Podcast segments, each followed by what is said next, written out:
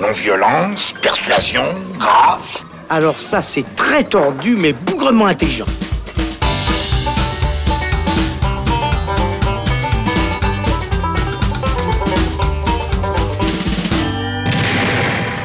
Salut, c'est Thibaut et on se retrouve dans le saloon pour faire le bilan cinéma du mois d'octobre. Et c'est peu dire que ces dernières semaines ont été riches en sorties réjouissantes, voire en très grands films. On ne sera donc pas trop de trois pour en discuter et ça tombe bien puisque j'ai avec moi mes compères habituels, Alexandre Caporal, bonjour. Comme tous les mois, Thibaut, salut. Salut, ça va en ce mois de novembre, gris, pluvieux, brumeux. Oui, euh, surtout vu le menu de cette émission. Ah oui, ça donne envie d'aller au cinéma du coup. Ah bah c'est clair. Déjà qu'il y a un mois, on vous disait, mais punaise, qu'est-ce qu'il y a plein de films et surtout des bons euh, à voir à la rentrée. Bah là, euh, le On mois va se d'octobre, répéter. euh, on va se répéter. Il y a encore des très bons films et surtout des grands cinéastes qui font leur retour et ça, c'est incroyable. Alors en septembre, il y avait des bons films. Oui. Bonjour Florian octobre- Salut Thibaut En septembre, il y avait des très bons films, Oui. mais en octobre, il y avait des très très bons films. On est Ouh, d'accord. Ça tease. Hein, Mais qu'est-ce que ça Oh va là donner en décembre Ouh là là, oui. Bah, il y a le Michael Mann. Oui. Non, ce sera en janvier, paraît-il maintenant.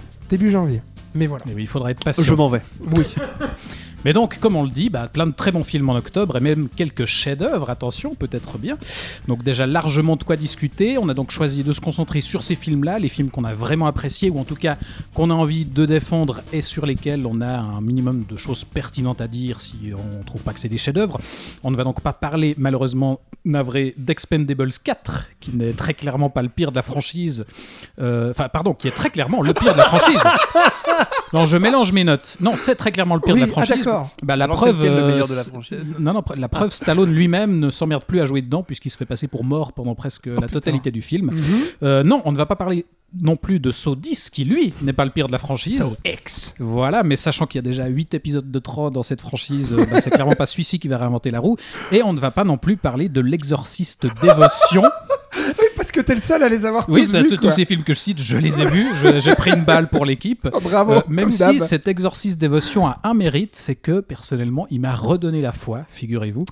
Parce qu'avant euh, sa mort en août dernier, William Friedkin, réalisateur de l'exorciste original, donc, il s'était exprimé sur l'idée que David Gordon Green allait réaliser un legacy quel euh, à son chef-d'œuvre, et il Mhm. aurait dit, je cite, Mon film phare est sur le point d'être prolongé par l'homme qui a réalisé Pineapple Express.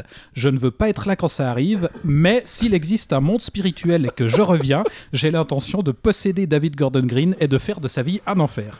Oh, et ben putain. après avoir vu l'exorciste dévotion, j'ai très envie de croire qu'il existe une vie après la mort pour Friedkin, parce que c'est vraiment de la grosse merde ce dévotion.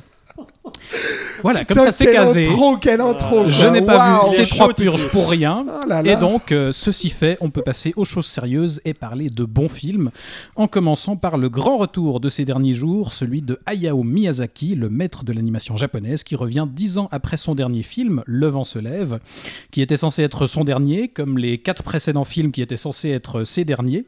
Mais le revoilà finalement avec Le garçon et le héron, son douzième long métrage, qui était aussi censé être le dernier, mais en fait, il semblerait déjà que non, puisqu'il revient déjà au studio avec des jamais, idées. je crois qu'il a jamais annoncé pour celui-ci que ce serait le dernier. Beaucoup de gens ont tenté Alors de en tout le cas, dire, ça a mais- été annoncé un peu partout que Euh, c'était il y a euh, quelques années en dernier film, arrière, oui. il avait dit, oui. Ah ouais Mm. Ok. Mais encore une fois, euh, vu qu'il l'a annoncé Oui. déjà cinq fois, on ne lui fait plus Voilà. confiance à ce vieux menteur.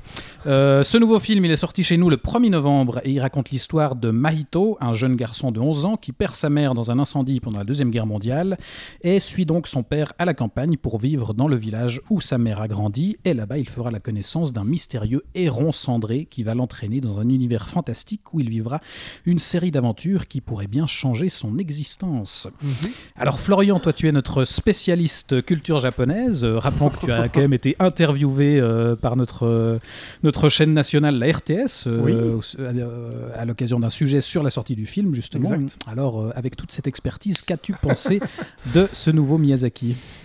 Euh, c'est un, c'est un chef-d'œuvre à nouveau. Euh, Le mot est lâché. Non, mais oui, parce que bah là, t'en parlais avant de qu'on allait parler de plusieurs chefs-d'œuvre. J'imagine que tu pensais à celui-ci entre Je autres. parlais pas du Toledano Nakash, non. Non, merci. Euh, oui, c'est un nouveau chef-d'œuvre et je trouve que c'est un chef-d'œuvre inattendu euh, dans le sens où euh, on savait pas trop où est-ce qu'il allait aller. Enfin, d'une, il y a très peu de choses qui ont été, qui ont été spoilées sur le film, qui ont été te- teasées, comme on le sait. Il y a qu'une seule affiche qui est sortie au Japon, Euh, aucun, aucune bande-annonce, rien. Voilà. On savait juste que ça allait peut-être, enfin que c'était basé euh, vite fait sur, sur, un un, roman. sur un roman des années 30 qui s'appelle Comment vivez-vous, qui est donc le titre original en japonais. Le film porte toujours ce titre-là. Et sur un autre livre, euh, euh, La Tour Fantôme, sur euh, la Tour Fantôme de, de Edogawa, le, plus grand écrivain de polar japonais, et sur un troisième livre britannique de 2006 qui était un coming of age. Voilà, on savait qu'il, s'était inspiré de ces trois livres, mais à part ça, on pouvait. Et ça se voit pas trop dans le film, puisque ce sont que des influences assez indirectes.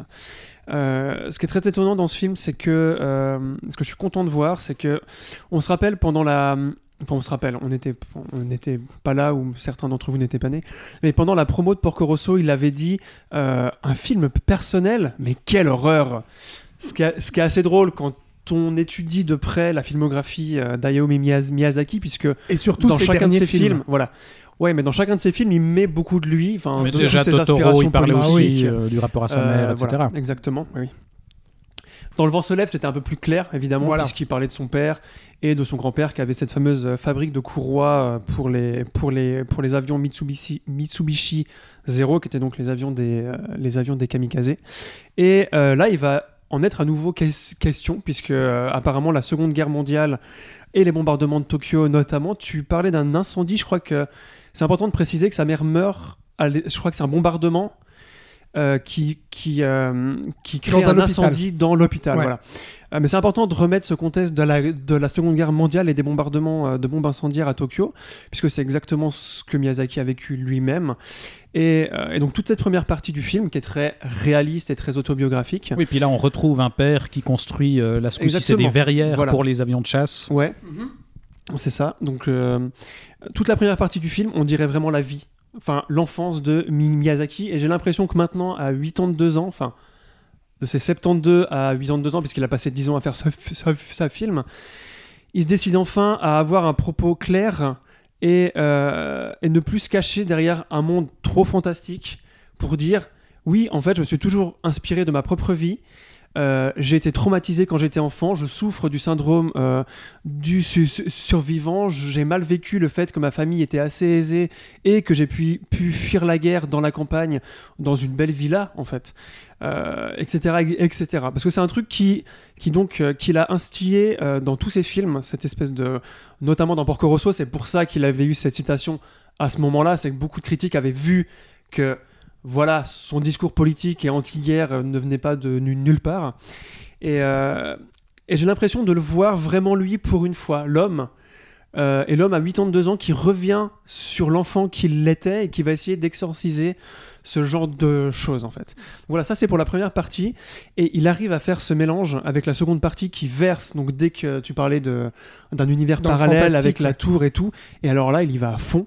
Et donc il y a aussi cet équilibre et ce, et ce contraste monumental entre la première et la seconde partie, évidemment qui, qui est maîtrisé parfaitement visuellement, ça on le sait que voilà Miyaz- Miyazaki a plus de preuves à faire. Et encore assez- aujourd'hui, excuse-moi, mais là-dessus, sur, sur, euh, enfin, c'est de la, enfin, comment dire, ces dessins à la main, c'est encore aujourd'hui d'une beauté hallucinante. Et tu Et te dis que le meilleur. mec à 82 ans, putain, il enterre tout le monde, quoi. C'est, mais à couper le souffle visuellement, vraiment, il faut le dire, que Mais ce soit en termes de cette paysage. introduction, voilà, où on plonge ou- dans dans Et cet dans cette incendie. euh, euh, il, il teste certaines nouvelles choses. hein. Voilà. Enfin, moi la bah, scène il joue de sur la déformation des, des, des visages, avec les des- le chaos. c'était ouais. terrifiant, hein, Mhm. vraiment. euh, Absolument. Et euh, il faut savoir qu'aussi, il a mis 10 ans à faire ce film parce qu'il avait dit que s'il refaisait un film, euh, il voulait plus être stressé euh, par, les, par les deadlines et tout. Parce que tu penses, le mec, ça fait 40 ans qu'il passe tous ses jours, 12 heures par jour à faire de- des, films, il n'en pouvait plus. Et aussi parce qu'il est vieux. Et ça, on pourra en parler aussi parce que c'est une thématique qui traverse toute son, qui traverse toute son œuvre, du moins depuis, euh, depuis Poyo, je pense. Euh, et pour l'anecdote, quand il était plus jeune, vers la trentaine, il faisait 10 minutes de film par mois. Aujourd'hui, il fait une minute de film par mois. Ouais. Donc il est vraiment, enfin il est Vraiment, vraiment, pas stressé, oui. Non, On mais il est pas stressé, qu'il Mm. peut plus Non, en fait oui, parce qu'il fatigue beaucoup aussi plus moins vite, rapide. Mm. tout ça, etc. etc. Mais ce qui est fou, c'est de voir que ben euh, il a toujours son indépendance malgré le rachat du studio Ghibli qu'on a appris il y a un mois par un des plus gros euh, conglomérats médiatiques japonais. Euh, donc on verra l'avenir. euh, bon, lâche par ailleurs, mais ça c'est permet- toujours assez fou de c'est toujours assez fou de voir que ça reste le maître parce qu'il prend le temps de faire les choses et c'est aussi un message au niveau de l'industrie de l'animation japonaise qui n'a rien à envier à Hollywood parce qu'ils produisent mais des trucs tellement à la chaîne et sans qualité. Et donc, euh, quand tu le vois lui qui est encore capable de faire ça, c'est toujours aussi. euh, Et de bénéficier fou. aussi, euh, d'un budget hallucinant parce qu'il paraît, alors Ouais. le budget Bah, n'a du pas coup, été communiqué. plus ça coûte, plus plus il est vieux, plus Ouais. il du temps et plus ça coûte cher puisqu'il faut payer tous les employés, évidemment. Bah oui, Surtout et- qu'ils sont assez bien payés. Enfin, il paraîtrait que ce serait le film le plus onéreux euh, jamais produit par le Japon. Euh, après, ce sont des rumeurs, mais qu'on a pu lire un peu à droite à gauche, parce que le budget Oui. n'a pas été communiqué, mais, mais il paraît que les studios Ghibli ont dit que ouf, ça coûtait un paquet de pognon. Ouais. Mais on peut dire aussi que ça se voit à l'écran, quoi. Oui, tu oui. vois Ouais. Je veux dire, c'est Bah, c'est implacable. aussi, ouais. Oui. va- va- vas-y, Non, non, bah, je te propose justement d'enchaîner, euh, Alex, parce que toi, rappelons-le, tu l'as vu avant tout le monde, euh, au Japon directement, mais sans sous-titres du coup. Et euh, bah, précisons-le au cas où tu n'es pas, euh, tu ne parles pas japonais. Non. mais malgré, bah, justement, tu l'as revu en Suisse euh, avec sous-titres. euh, est-ce que, enfin, est-ce que tu avais véritablement tout compris à la première vision? Enfin, voilà, le- la majorité de, de ce que ça raconte. Mm. Est-ce que l'expérience a été spécialement différente avec euh, les sous-titres ou non? Comment, t'as- ouais, comment tu l'as perçu à la deuxième vision? Alors justement, c'est vrai que bon, en l'ayant découvert au Japon, euh, moi c'est vrai que j'a- j'ai eu cette chance-là parce que Florian parlait tout à l'heure d'une promotion en fait qui était quasiment inexistante. Euh, on connaissait quand le film est sorti au mois d'août, euh, enfin au mois de juillet pardon, au Japon, il y avait qu'une affiche. Depuis, bah maintenant pour faire la promotion internationale, maintenant on a une bande-annonce, on a eu vraiment un synopsis détaillé, on a eu des photos, etc., etc. C'était hyper frustrant d'ailleurs. Moi, Bah je trouvais oui. ça génial de découvrir le film sans rien savoir, Eh bah, sans, ça sans faisait- avoir vu aucune image. Mais ouais. Exact, et ça faisait partie d'une de mes, comment dire, euh, euh, de, bah, des chances que j'ai eues de le découvrir là-bas, et vraiment de, de- de- d'un plaisir hallucinant, c'est qu'aujourd'hui on n'avait plus cette chance-là de découvrir un film sans rien savoir, à part, bon, bah, je vais voir le nouveau film d'Hayao Miyazaki dix ans après son dernier film. Donc ça, c'était déjà quelque chose. Et même l'affiche était crypt- oui, crypt- cryptique à part ça. cryptique, hein. mais bien Tu- sûr. Voilà. Oui, C'était un- le héron, mais crayonné euh, de Et- façon assez abstraite. Bien euh, sûr, et surtout que le film bah, ne s'appelait pas encore Le garçon et le héron quand moi je l'ai découvert. C'était vraiment How do you live Puisque, quoi. puisque c'est le titre international Voilà, le garçon comment vivez-vous Et puis maintenant, ils ont, ils ont appelé ça Le garçon et le héron en version, euh, en version française. Bref, euh, tout ça pour dire que euh, à l'époque, quand je l'ai, à l'époque c'était il y a quelques mois, c'était pas si vieux, mais euh, j'avais vraiment cette sensation-là de me dire, déjà j'ai vu un spectacle visuel dingue, je retrouve Hayao Miyazaki et qu'est-ce que ça fait plaisir de voir ça dix ans après. On retrouve ce grand maître, on retrouve tout de son cinéma, euh, que ce soit visuellement ou thématiquement. Bah voilà, on est dans un euh, récit initiatique, on parle de deuil, on, parle d'univers parallèle, euh, on, parle du rapport à la mère, au père, etc., à l'enfance. Donc j'étais en terrain connu quelque part et je me disais, mais y a, c'est tellement cohérent en fait avec tout ce qu'il a fait parce qu'à la fois j'y voyais une addition de beaucoup de choses que j'avais vues ailleurs. J'ai surtout énormément pensé à Chihiro. Je pense que c'est son film le plus proche Bah, de on Chihiro. retrouve cette construction façon Alice au pays des merveilles où c'est aussi un personnage qui va basculer dans un monde fantastique Exact. euh, qui en, en apparence ne fait plus du tout sens mais en fait euh, euh, voilà a un sens profond euh, par rapport à son parcours C'est vrai que la tour est un, est un pendant du, de, de, le, de l'hôtel des, des de, de bains, la maison on ouais, ça la maison des débats. voilà. Mm. exactement. Exactement. Et puis donc je me suis dit c'est vraiment un, un- un film somme en fait de, de ce qu'il a fait. Mais je ne voulais pas trop me prononcer à, à l'époque. J'avais adoré la- le, le Parce que visionnage. qu'il disait que de la merde en fait. Non, Parce mais- que tu comprenais pas. Bah oui. non, mais Il y avait que des gags à la Marvel en fait. Non mais c'est vrai que je voulais pas trop trop me prononcer sur le film parce que je me disais bon j'ai j'ai adoré le, ce premier visionnage pour toutes les raisons que je viens de citer, Euh, mais j'attends de voir quand même euh, ce que j'ai raté à travers les dialogues. Mais déjà au moment du premier visionnage, j'avais ce sentiment d'avoir quand même compris l'essentiel. Ce qui a été confirmé avec ce deuxième visionnage. Et c'est hallucinant. Et vraiment, je vous dis pas ça avec prétention. Je vous dis vraiment comment je l'ai vécu. C'est que avec ce deuxième visionnage, moi, je m'attendais justement à découvrir plein de choses qui m'avaient échappé. Et en fait, bah oui, certainement, euh, notamment euh, au, moment de l'univers parallèle, il y a des dialogues quand même avec euh, un certain créateur et autres, tu vois, qui forcément ont amené quelques précisions sur ce que veut dire Miyazaki, sur l'univers qu'il met en place, sur comment ça fonctionne, etc., les règles aussi euh, qui, clarifie certains rapports avec les personnages. Mais globalement, j'étais halluciné. Et d'ailleurs, euh, j'embrasse ma chérie euh, Léonie aussi, qui a eu exactement le même sentiment. On s'est dit, ah mais en fait euh, on avait très bien C'était compris. déjà parfaitement clair. Ouais. C'était déjà parfaitement clair grâce justement à sa mise en scène et à sa confiance dans sa mise en scène et son aspect visuel qui arrive à faire passer les choses et qui arrive à faire comprendre les enjeux globaux, les rapports entre les personnages, les arcs narratifs et les rebondissements. Et même si effectivement ça ça m'a permis de- de- d'assimiler beaucoup plus de choses et de clarifier certaines choses, je me suis dit putain ça- déjà ça, je trouve ça d'une force euh, euh, hallucinante quoi. Ouais, mais c'est intéressant parce que, euh, ça m'intéressait justement d'avoir ton point de vue à toi parce que, pour le coup, on peut le dire. Enfin, je sais pas ce que vous en pensez. Moi, je pense que c'est un des Miyazaki, si ce n'est le plus difficile d'accès. En disons du- au, au premier abord, ça, ça reste quand même. euh, euh, je, enfin, je conseillerais pas aux gamins de, de- de commencer par celui-ci, par Mm. exemple, Euh, parce qu'il Bah est, oui, parce il qu'il y est a beaucoup moins euh, Kiki petite linéaire et, et comment dire. Au niveau de la narration, ça reste quand même assez abstrait à Mhm. partir du moment où on bascule ce monde- dans ce monde fantastique. On est vraiment dans un univers euh, de contes et de fantasmes où il y a des choses euh, ouais, a- assez absurdes qui se passent à l'écran et, et où on est. euh, Enfin, moi, moi vraiment, j'ai eu un sentiment euh, d'être complètement déboussolé. Quoi. Ouais. J'avais vraiment de la, tout d'un coup de la peine. À... Mais est-ce que c'est Ah. pas quelque chose qu'on ressentait déjà? Parce que moi, justement, je ressens exactement ce que tu décris, mais je le ressentais déjà à l'époque de euh, Chihiro, de Mononoke. Je me disais, mais il y a, y a déjà quelque chose d'abstrait, en fait, dans l'univers qu'il installe. Mais justement, j'ai pas cette impression-là, y compris dans Shihiro, j'avais l'impression d'être beaucoup plus ancré malgré tout dans, dans un truc euh, assez clair, même si euh, voilà, on, on assiste, euh, enfin, on est face à des créatures fantastiques aussi et un univers un peu bizarre où il se passe des choses étranges. Mais, euh, mais là, moi, j'avais vraiment été déboussolé comme rarement devant un Miyazaki. Disons que l'espace fantastique, euh, tu parlais des règles avant, Mhm. moi je les trouve absolument pas claires. Mm. Et même dans le montage, il y a des événements et des rebondissements où tu passes d'un endroit à un autre. Mm. Je pense à un surtout, où il y a un cut. J'étais là. Est-ce qu'il y a une scène qui a été coupée? Est-ce qu'on a raté un truc? Et je pense que c'est voulu parce que abstrait à ce point-là. Euh, Alors justement, pour l'avoir vu deux fois, je ouais. trouve que j'ai réussi à davantage app- enfin, apprivoiser ce truc-là, Mm. vois. Ok, d'accord. Ouais, ouais. Mais je trouve qu'il y a beaucoup moins de règles et beaucoup moins de cohérence euh, que dans Shihiro, puisque tu parlais Mhm. de Shihiro quand même, où le spectateur est mis à la place de euh, ben, Shi- Shihiro, Mhm. En fait, et on découvre ce monde avec elle. Ouais, Mais et, là on, aussi, et on et le présente. Le monde fait du sens. Non, non, mais le oui, mais parce qu'il enfin, y a quand même des règles dans ce monde. On, Voilà. on l'introduit dans ce milieu, on lui dit voilà, ça c'est ton travail, les clients, euh, il faut le faire ci et Ouais, ça avec il y a eux. Il y a, d'ex- il y a une là, structure assez claire. Quoi. Mm. Là, on a quand même tout d'un coup une scène avec euh, des pélicans qui forcent une porte, Ouais, et puis vrai, on ouais, est tout d'un coup avec une pêcheuse, et puis euh, il y a des, petites, euh, des petits bonshommes mignons qui s'envolent, il faut euh, pêcher un poisson géant. Enfin, on, Mais qui vraiment n'a pas été pour te déplaire, en ah fait. non, non, mais justement, c'est- là où j'allais y venir, c'est que euh, moi j'étais euh, complètement euh, ouais, déboussolé, comme je dis, mais en fait, euh, je me suis laissé porter sans souci en me disant, bah, je sais pas où ça va, je comprends pas ce qui se passe, mais en fait, je pense émotionnellement, je comprenais ce qui se passait parce que même si en apparence tout ça n'a aucun sens, évidemment que, que ça en a un et qu'il travaille beaucoup justement par symbole, euh, bah justement comme dans un Alice au pays des merveilles. Enfin, c'est ça vraiment euh, l'écriture d'Alice au pays des merveilles. C'est on part dans tous les sens, mais en fait, euh, on raconte vraiment quelque chose avec tout ça.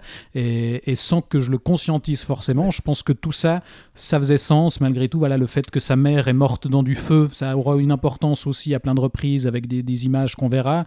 Tu Euh, n'as pas besoin, en fait. euh, moi, moi c'est c'est- c'est c'est pareil pour euh, la plupart aussi des Miyazaki. Il y a à un moment donné des choses qui m'échappent. Et en fait, je m'en fous. Et même, je suis heureux de ça, dans le sens où il y a, il y a tellement une libre interprétation qui est laissée au spectateur. Et plus que jamais dans ce film, c'est là où je te rejoins, qui, à mon sens, fait vraiment beaucoup de bien, quoi. Mais là, la grosse différence, c'est que dans les autres films, il y a une narration claire sur au moins un Oui, niveau. oui, bien tu sûr, vois, bien après, il y a plusieurs niveaux en dessous. Alors que là, le premier niveau, quand on est dans le fantastique, c'est pas vraiment clair. Mm. Tu comprends le but, mais tu comprends pas comment il va y arriver, par où il passe et pourquoi il passe par là. Tu vas le comprendre à la fin avec ce créateur. Et moi, euh, j'aime cette métaphore et j'ai l'impression que c'est ça parce que j'en ai pas parlé dans mon, dans mon introduction parce que je, il était tellement bien que j'avais envie de tout dire d'un coup. mais pour moi, un truc que je trouve très beau dans ce film aussi, c'est euh, la passation. On sait que ça fait depuis la Ah ouais. fin des années 90 que Miyazaki cherche un successeur et qu'il n'y arrive pas, puisque on sait que Kondo, euh, celui qui avait fait euh, euh, si tu tends l'oreille, Ah oui. Voilà. il est malheureusement décédé. mort, Mm. que Takahata est mort, que, Que c'est beaucoup... pas visiblement son fils qui va reprendre le- Non, l'affaire. Non, et puis il a eu beaucoup de jeunes euh, réalisateurs talentueux qui sont partis parce qu'ils pouvaient pas travailler avec lui parce qu'il est parce que c'est dur de travailler avec Miyaz- Bah, le Miyazaki. réalisateur de, On pense à de Marnie, et voilà. Ouais, on pense à Mamoru Ozoda tout bêtement. Mm. Et oui, à Yoshifumi. Non, ça c'est Non, Kondo. euh, mince. Euh, Yo- Yone Bayashi, qui, voilà. qui est parti fonder son qui propre est parti studio. faire son euh, propre truc, etc. Donc là, il se retrouve un peu comme un con aussi, où il se dit, euh, ben là, en fait, j'ai 82 ans et je vais peut-être trouver personne. Et, euh, et moi, j'ai l'impression que quand on rentre dans cette tour, en fait, on rentre dans son cerveau et dans, sa, et dans son imagination à lui. Euh, Mais est-ce que du coup, pardon, mais pour. Mais pour Vas-y, moi- fini. pour moi, il est en même temps l'enfant et en même Bah, temps le voilà. créateur. Eh ben, j'allais Voilà, le dire. c'est ça. Ouais. J'allais le dire. Et du coup, en fait, si on le voit comme ça, comme tu le dis, si on part du, du principe qu'il serait le créateur, est-ce que ce film-là ne ferait pas la paix avec son fils, en fait? Tu vois, quelque part. Enfin, il y a. Enfin, Je mais pense pas. Mais, mais Avec bon, la enfin, merde que son fils a fait il y a un an et demi là, Aya et euh, la Ouais, sorcière. mais là. ce que je veux dire, c'est, c'est, enfin, c'est vrai. Ça, ça- Moi, je y a, pense qu'il veut faire la paix lectures. avec lui-même. Ouais. Tu vois Et ce truc de- du leg, c'est magnifique. Honnêtement, Ouais. ça c'est très très beau. Mais d'ailleurs, c'est drôle parce que euh, tu parlais, euh, Thibaut, du, du fait de se laisser en fait porter à un moment donné et puis Mm. de- d'apprécier vraiment, euh, euh, comment dire, l'univers qui se déploie devant nos yeux. À l'instar de Tenet de Mais Christopher Nolan, C'est ça. Hayao Ne Miyazaki réfléchis pas. nous dit aussi effectivement porter. parce que Ma- Maito tombe sur un écriteau qui nous dit les gens qui chercheront à intellectualiser le Mm. monde périront. Mhm. Enfin ou un truc comme ça quoi. C'est et, et, contrairement à Tenet, bah là ça fonctionne en Ouais. fait. Je trouve. Ben oui, complètement. Non, qu'il y a vraiment cette idée de, enfin, c'est un voyage existentiel et, et, et il faut pas du tout essayer d'intellectualiser ça. Il faut se laisser porter par, par l'émotion, quoi. Ouais. Et l'émotion, elle marche et elle fait sens aussi intellectuellement à l'arrivée. Et il nous dit surtout que l'imagination sauvera le monde. Ouais. Parce que ça l'a sauvé lui de la Ouais. guerre. C'est grâce au dessin et à tout ça qu'il a pu Ouais. Aller au-delà de ses traumas. Quoi. Et c'est assez émouvant, je trouve, de, de le voir encore citer euh, les mêmes influences euh, 30, 40 ans après ses débuts, parce qu'on pense, moi j'ai beaucoup pensé encore une fois au Roi et l'Oiseau dans ce film-là. Enfin, ah oui. oui. bah, rien que dans le titre euh, Avec français, les- le garçon s'appelle. Le euh, titre s'appelle, le film s'appelle Le garçon et le Ouais, héron, et puis ouais, on a tout un truc avec les perruches et un roi perruche. Complètement. notamment. pardon. Ah, J'y ai énormément pensé Donc, aussi. euh, voilà, donc Ouais. euh, effectivement, ça reste le même Miyazaki, mais qui qui se répète pas non plus. C'est parce qu'on a une ça. espèce de best-of de toute son œuvre là-dedans, mais sans que ce soit. euh, Et c'est peut-être pour ça qu'on pouvait penser à un espèce de bilan et un film mm. testamentaire, entre guillemets. Ouais. Parce qu'évidemment, il revient sur toute sa carrière et sur toute sa vie.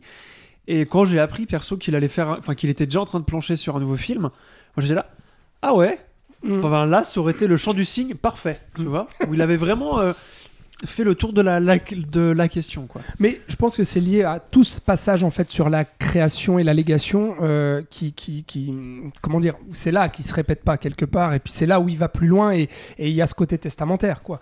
Euh, si je peux me permettre un petit grief quand même Ah. euh, qui m'empêche de, de crier au chef-d'œuvre comme j'ai l'impression c'est votre Parce que cas monsieur tous les deux. 4 sur 5. hein. Parce que non, mais fait- me- me- me- monsieur, monsieur trouve que malgré euh, toutes les qualités que je lui trouve et qui fait que waouh, j'étais tellement heureux de retrouver Miyazaki, euh, c'est pas c'est pas son meilleur, je trouve. Euh, de part notamment, mais ça c'est assez subjectif, euh, très ça, très ça manque de chansons. On est d'accord. non, et d'ailleurs, alors à, ce sujet-là, euh, d'ailleurs celui qui signe la musique, Joe euh, Hisaichi, oui, qui merci signe beaucoup. la musique donc, donc de tous les films de Miyazaki. du mal à et exactement de à presque tous les Kitano. C'est juste. Donc, euh, du mal à retenir tous ces noms japonais, mais voilà. Euh, même si je suis Je allé au suis là Japon pour ça, cet été. Merci Florian. Bah oui, notre grand expert est là. Euh, la musique est très belle, mais sait se faire très discrète, Ouais. je trouve. Bah, ça commence dans sur quelques notes de piano quand on commence à apercevoir le héron, Ouais. et puis euh, ouais, ça part dans autre chose, dès qu'on bascule. L'apparition du héron aussi. Et toute cette première partie, euh, je la trouve vraiment très belle parce que euh, elle prend le temps, vraiment. Euh, et puis, elle prend le temps de. de de marquer aussi les silences, tu vois, justement, puisqu'on parle de la musique. Et euh, ça me permet un, grief peut-être un peu plus objectif que le deuxième que je vais donner, mais euh, celui-là, déjà, je trouve que euh, y a un petit déséquilibre, en fait, dans la narration. J'aurais aimé peut-être que le film dure deux heures et demie au lieu de deux heures, dans le sens où Ah ouais. j'adore, en fait, la première partie qui prend vraiment le temps de tout installer. Et au moment où on va dans le, le, le monde parallèle et ben je trouve que là on en fait On il- accélère, on accélère le rythme. Et puis j'ai l'impression que le quelque part euh, le rythme le, le film pardon ne prend pas le temps qu'il aurait pu prendre dans ce monde là enfin en tout cas je le je- D'accord. vraiment et en plus à la deuxième vision je l'ai vraiment ressenti Ouais. comme ça. J'ai ressenti un petit déséquilibre et tout. C'est marrant dis pas parce oh j'aurais a- aimé beaucoup plus de fantastique. C'est pas Ouais. ce que je dis non, mais mais puis il y a, il y a quand même plein de moments, que- je trouve, où il prend le temps de se poser, même une fois qu'il a basculé dans ce- cet univers fantastique. Tout le passage avec la pêcheuse. Ouais, ouais. euh, Mm. Voilà, on est aussi dans un moment un peu euh, qui, enfin, qui prend son temps, quoi. Ouais, c'est vrai qu'on moi, a du mal à tout intégrer. C'est peut-être ça Mm. que tu veux dire. C'est que ça fait beaucoup de trucs et puis Oui. Ça accélère assez. Alors, quoi, narrativement, pour, euh, il y a beaucoup de choses, L'imagination est aussi comme ça. Enfin, tu Et vois, c'est c'est un peut-être- bombardement de trucs. euh. Exactement. Et c'est peut-être, mais je suis pas encore sûr de, de, de, de ça, mais que c'est ce qui justement crée ma grosse limite avec le film. C'est qu'en fait, contrairement à, à la très très très grande majorité des Miyazaki, en fait, je suis, je ressens pas beaucoup d'émotions dans ce film-là. Alors qu'il y a tout pour faire, tu vois. Enfin, je veux dire, le sujet et tout, je, je, je, je- je ressens beaucoup d'empathie avec le, le, le- le héros et tout, donc il n'y a pas de souci avec ça. Mais la plupart des Miyazaki me bouleversent Mhm. vraiment, quoi. Enfin, tu vois, moi, Mononoke, euh, je, je- je verse la larme facile. Et là, bah, je, je, je sors du film en me disant, c'est c'est bizarre parce que tout est posé pour que vraiment je sois terrassé à la fin du film. Et en fait, je pense que le, le- le film m'émeut, mais beaucoup plus intellectuellement, tu vois D'accord. que, ouais, c'est- c'est marrant du euh, coup. que physiquement. Bah, Ouais. ouais, parce que dans, dans ce- cette espèce, cette espèce d'abstraction, pardon, Mhm. et de ce rapport à la création et tout, il y a quand même quelque chose de, de profondément philosophique en fait dans ce que ça veut dire. Et donc du coup, c'est une émotion, je trouve, un peu plus in- intellectuelle, quoi, où tu te dis waouh, c'est- beau ce qu'il raconte. Mais euh, notamment ce rapport avec la mère, etc. Il y, a- il y a un moment que- qui ouh, me, me file les frissons. Ouais. Mais globalement, je, je, je m'attendais à verser la larme et ouais. ça n'a pas été le cas. ouais. Alors c'est marrant parce que moi justement au contraire comme je disais ça m'a d'abord pris au trip et ensuite euh, c'est remonté jusqu'au cerveau quoi si tu veux. Enfin ensuite ça a fait sens. Ah ouais, ah ouais c'est bizarre. Mm. Mais quoi qu'il en soit, grand film, quoi. Bah oui. Hein? Bon bah écoutez ça, ça commence bien. On est hein, d'accord, il n'y a ça. pas de débat. Il y a Alex qui a essayé de faire un débat, mais ça n'a pas bon, il débat tout voilà. seul. Ah, Je donnais quelques petites limites. c'était une tentative honorable. Malheureusement on ne te suit Mais à pas. part ça, je comprends. Enfin, ce que je. Je vois ce que tu veux dire. Ouais. Ah ouais. Mais, C'est intéressant. mais grand film quand même. Et grand qui- film et qui même. cartonne, Thibaut. Oui, ça fait plaisir. Oui, qui cartonne. Bah voilà, ça faisait quand même 10 ans qu'on n'avait pas eu de Miyazaki, puis on sait que bah, l'animation japonaise d'une manière générale, il y a un vrai public maintenant. Euh, On laisse de plus en plus de place euh, à des sorties, et puis bah, pour le nouveau Miyazaki, encore plus. Donc oui, ça fait plaisir si Mais- ça marche. Parce que, bah, il faut le dire quand même. Alors, au Japon, ça a fait un, un carton monumental cet été. Mais là, euh, depuis qu'il est sorti à l'international, je sais que en France et en Suisse, ça marche vraiment très très bien. Bah, euh, preuve en est, euh, toi comme moi, Thibaut, on a assisté à des séances euh, qui, qui ont fait vraiment complètes, ouais. complètes, quoi. Mhm. Euh, mais en France, ça, ça- ça a signé le meilleur démarrage en une journée, euh, meilleur démarrage de l'année, quoi. Alors sur la première journée, après pas sur la première semaine, mais euh, je veux dire, ça marche. Et je trouve qu'on on pouvait quand même se poser la question, légitimement, de dire, mais dix ans après son dernier film, à quel public va s'adresser Miyazaki? Est-ce que les, les fans de son cinéma qui l'ont découvert dans les années 2000 vont retourner aujourd'hui au cinéma pour, euh, en se disant bah oui c'est Miyazaki je vais pas rater ça et surtout est-ce que la nouvelle génération va y aller? Euh, la nouvelle génération tu vois les, les vingtenaires aujourd'hui bah, il y a 10 ans excuse-moi ils étaient Hmm. gamins euh, quand le vent se lève est sorti Ouais. donc peut-être Non, que c'est vrai qu'il n'y a jamais eu autant ça, d'attentes entre euh, deux films de Miyazaki, effectivement. moi je me demandais vraiment tu vois est-ce que euh, ça va marcher ou pas? Et là c'est étonnant Mais je Enfin, crois que sais c'est pas comment ça. Je crois que c'est quelqu'un qui rassemble énormément de gens et qui a une réputation à l'international depuis euh, euh, depuis Mononoke, parce que le premier Miyazaki à être sorti à l'international, c'était Mononoke, donc c'était 97, 96. Ouais, 97, je crois. Euh, je crois que c'est quelqu'un qui rassemble tout le monde. Normalement, c'est pas forcément une qualité, mais pour lui, c'en est une. Euh, malgré la complexité de ses films. Et je crois qu'il y a de la passation aussi. Que ceux, que, ceux qui ont des enfants maintenant, ils les ont introduits à Totoro, et puis à d'autres petit à Et, petit. et- et sachant que l'entier du catalogue Ghibli est dispo sur Netflix, je pense ça, qu'il y a eu ouais. facilement Je aussi pense qu'il y a eu des, redécouvertes. Mais t'es d'accord parce que to- toi qui travailles justement Ah dans ouais. une librairie de Manga, ouais. euh, il y a une jeune génération aujourd'hui qui connaît d'adolescents. et de- Miyazaki et qui. euh, ouais, ouais. Bah justement c'est ça ma question, c'est-à-dire que je sais comment que ils le connaissent, c'est ça que je te dis, c'est que c'est quelqu'un qui pèse tellement. ah ouais? Ouais, je pense, ouais. Donc, c'est-à-dire qu'aujourd'hui, tous ces jeunes qui sont méga fans du Japon et de la culture japonaise, parce qu'il faut dire que ici en Europe euh, et en Occident, c'est devenu vraiment très très tendance, quoi. Enfin, c'est vraiment Mhm. à la mode, Mhm. que ce soit par les jeux vidéo, les séries Bien télé. Aujourd'hui, One Piece, Naruto, etc. Mhm. On sait le succès. Et puis, bah, toi, tu peux en témoigner aussi avec le, le manga, qui est un marché qui marche très très bien. Bah, on pouvait se poser la question est-ce que ces jeunes-là qui sont euh, biberonnés à la Japanime, euh, est-ce que Miyazaki, pas- tu je vois, vais pas, je vais, je vais pas m'exprimer pour tous, mais il y a une grande partie qui euh, connaissent et qui sont curieux et qui, je pense, sont contents d'aller voir un film d'animation japonaise en salle. Ouais. Il y a ça aussi qui est Mm. important. Mm. C'est que certes Netflix c'est cool, certes que, que Crunchyroll et toutes les plateformes animées etc. euh, c'est cool, mais euh, en salle c'est pas la même chose. Et je crois qu'il y a ça, ils y vont entre potes. Enfin tu sais il y a aussi ce truc un peu communautaire. Enfin on y va en groupe, c'est cool de voir un Miyazaki en groupe. Après je pense pas qu'ils s'attendent à voir ça, puisque, puisque peut-être qu'ils ont en tête euh, Totoro ou. Chihiro, tu vois. Mm. Euh, mais non, je pense que ça reste un nom et que, et que ça marche. Ouais. Ouais, ouais. Ouais, donc ça reste un nom même pour ceux qui n'ont pas connu à l'époque les, les films euh, les films en salle. Enfin, Voilà. le moment Et- où Miyazaki était au sommet euh, en. Europe, quoi. Enfin, Et ce sera sûrement encore un nom euh, dans 10 ans pour son prochain film. Oh, ok, oui. On se J'espère. réjouit. Bon, en tout cas, vous l'aurez compris, si vous 92 l'avez toujours pas vu en salle, euh, courez découvrir Le Garçon et le Héron. Et on va euh, enchaîner avec euh, l'autre retour d'un vieux maître dont on est bien content qu'il veuille pas prendre sa retraite. Il s'agit évidemment de Martin Scorsese, 80 ans pour le coup, qui revient avec une nouvelle fresque de Il y 3h30 en a après. Be- Bellocchio après. hein. Oui, oui, oui, non, on a, Ouais. on a une petite sélection de C'est le vieux. retour là. des, euh, C'est vieux, ça, les, les C'est le papis retour font de la des papis. résistance. La vengeance des papis. Mais donc, euh, oui, Scorsese revient avec une nouvelle fresque de 3h30 après son Irishman euh, fait pour Netflix. Et Mhm. ce coup-ci, il va chez Apple pour Killers of the Flower Moon, qui retrace lui aussi une histoire vraie, puisqu'il adapte ici le livre de David Gran, qui relatait une affaire survenue dans l'Oklahoma des années 20. En gros, on va suivre euh, une tribu amérindienne, les Osage, qui avait découvert du pétrole sur ses terres, ce qui l'avait rendu riche, mais avait aussi euh, attisé la convoitise des Blancs qui vivaient là autour et blancs qui n'ont reculé devant aucun moyen pour accaparer euh, cette ressource, y compris le meurtre. Et donc on va suivre euh, dans ce film-là euh, les deux acteurs fétiches de Scorsese qui sont réunis à l'écran, Leonardo DiCaprio et Robert De Niro. Le premier incarne Ernest Burkhardt, un vétéran de la Première Guerre un peu naïf qui vient trouver du travail chez son oncle William Hale, un riche éleveur qui est incarné donc par De Niro. qui va le pousser dans les bras de Molly, une Osage dont la famille va devenir la cible d'une série de meurtres bien mystérieux. Très bien résumé. Eh oui. Bravo, Mais ouais. Il l'a bien travaillé. hein. Non, parce que c'est complexe. Ah oui, c'est compliqué. Oui, bah, à 3h30, euh, voilà, il y, a- il y a des choses à raconter. Mhm. Euh, le film avait eu droit à une avant-première à Cannes. Il est sorti dans nos salles le 18 octobre, avant donc d'être mis en ligne sur Apple TV+.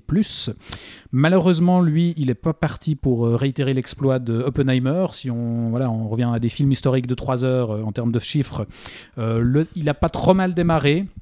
Mais euh, sachant qu'il a un budget de 200 millions, euh, je crois qu'il était à, euh, je sais plus si c'est 20 ou 40 millions pour ses premières semaines, mais Là, il est à peu près à 100 millions, là. 100 millions À ouais, l'international. je- Voilà, à Mais tu vois, au bout l'international. de deux- mais- au bout de plus de deux aux semaines, États-Unis, quoi. je crois que c'était 20 ouais, quelques dizaines, mais voilà, au bout C'est de deux pas semaines. suffisant, quoi. Mais en soi, parce qu'on annonce déjà un Un énorme flop. bid, ouais. euh, sachant que c'est un film produit par une plateforme, les enjeux sont pas les mêmes. La sortie salle, elle vise surtout à qualifier le film pour les Oscars et à rameuter des gens euh, chez Apple TV+.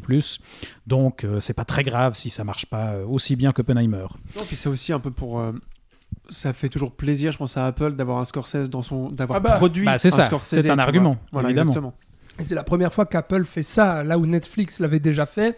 C'est la première fois qu'Apple met un budget aussi conséquent pour un film et ça tire justement un aussi grand nom que Scorsese pour gonfler euh, son catalogue qui jusque-là était assez maigre. parce que- en- Bah oui, bah c'est pas nom. pour rien non plus que Scorsese va chez les plateformes, c'est que c'est là-bas qu'il peut faire du cinéma euh, comme il l'entend. 200 C'est- millions. c'est- ça. Je- et je pense que d'avance, ils le savent, ils le savent, que qui rentrera pas dans son budget direct en, Oui. en, Oui. en entrée de C'est peut-être plus vois. une opération marketing. C'est un que- investissement Hmm. sur des nouveaux Long terme, abonnés, c'est comme ça. tu dis, et tout et tout. ouais.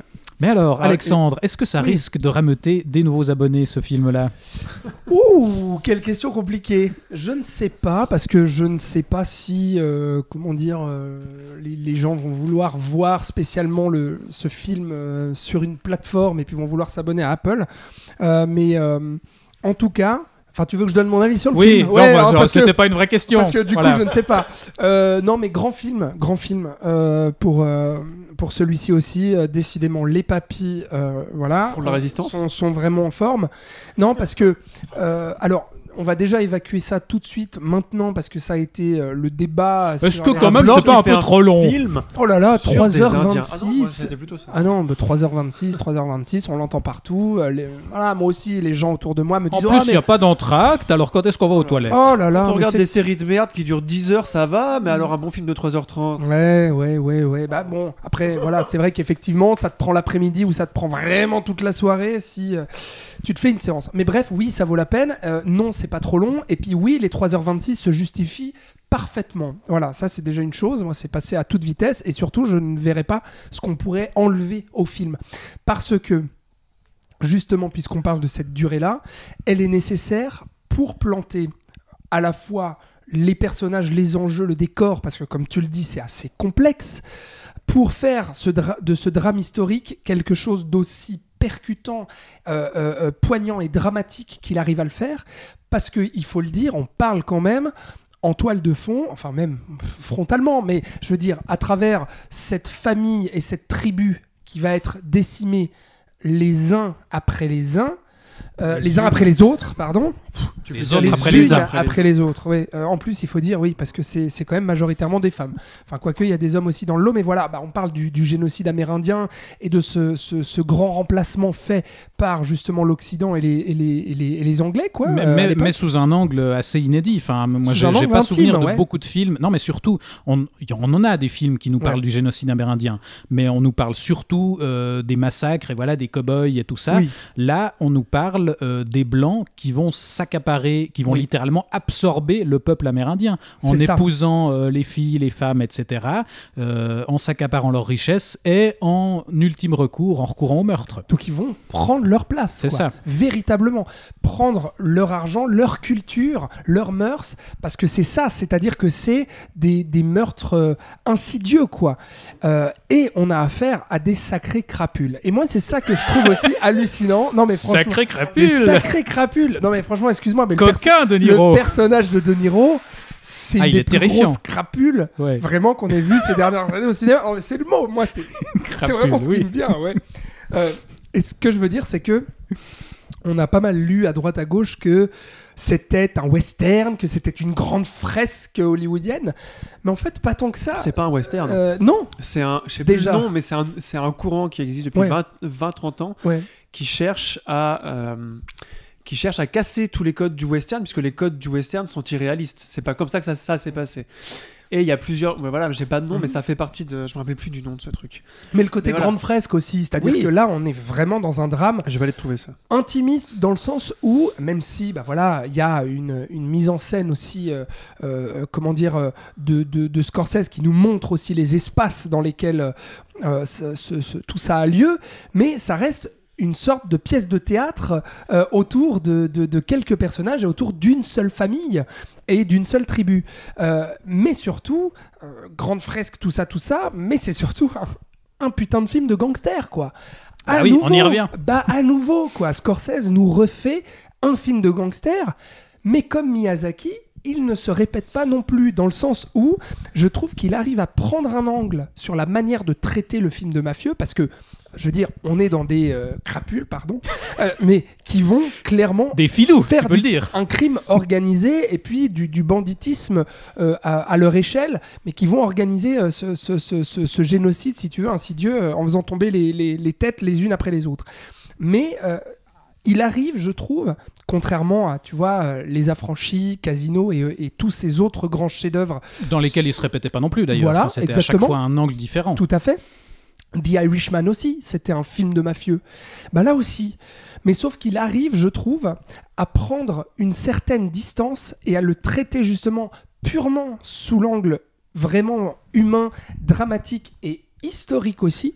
Et en arrivant à prendre cette distance pour faire une, une sorte de violence sourde. Et même si on retrouve quelques moments un peu sarcastiques, un peu cyniques, tu vois, il y a une scène où euh, DiCaprio va se faire fesser, enfin, tu Oui. vois, qui est, qui est- oh, voilà, on est là pour euh, rire aussi un peu des, des affres de, de- de tous ces mafieux. Mais en fait, on prend une dimension anti-spectaculaire euh, qui est assez, euh, je dirais pas inédite, mais on va dire qui fait justement la somme de ces cinémas, là où on avait du cinéma beaucoup plus euh, solennel et religieux aussi, à Mm. travers, tu vois, notamment Silence dans ses derniers films ou La dernière tentation du Christ, et en même temps ses films de mafieux. Et donc on a une forme de somme aussi de son, de son film-là pour arriver à prendre une forme de hauteur sur ce drame, sur ce génocide amérindien. En disant, bah là en fait, on, on va pas s'amuser, on va vous montrer cette violence-là, mais on va pas en rire quoi. C'est ça, ouais. On va mais, vous euh, montrer à quel bah, point c'est tragique. On va pas en rire et en même temps, je trouve que euh, là où il se renouvelle, c'est euh, avec une espèce d'humour. C'est que euh, effectivement, il n'y a plus du tout le romantisme des débuts. Euh, T'as plus la flamboyance d'un Voilà. des affranchis de Casino parce que euh, les affranchis et Casino, par exemple, on suivait un personnage euh, qui, là, on a la même structure dans Killers of, the Flower Moon de Rise and Fall où on suit Mhm. un personnage qui va pénétrer un milieu criminel, qui va monter, gravir les échelons petit à petit et qui va se péter la gueule à la fin. Mhm. Là, on a ça, sauf que dans les affranchis et Casino, bah, on suivait un personnage qui a quand même la classe, qui était quand même Oui, voilà, oui. assez, comment dire, assez charismatique, Ouais. etc.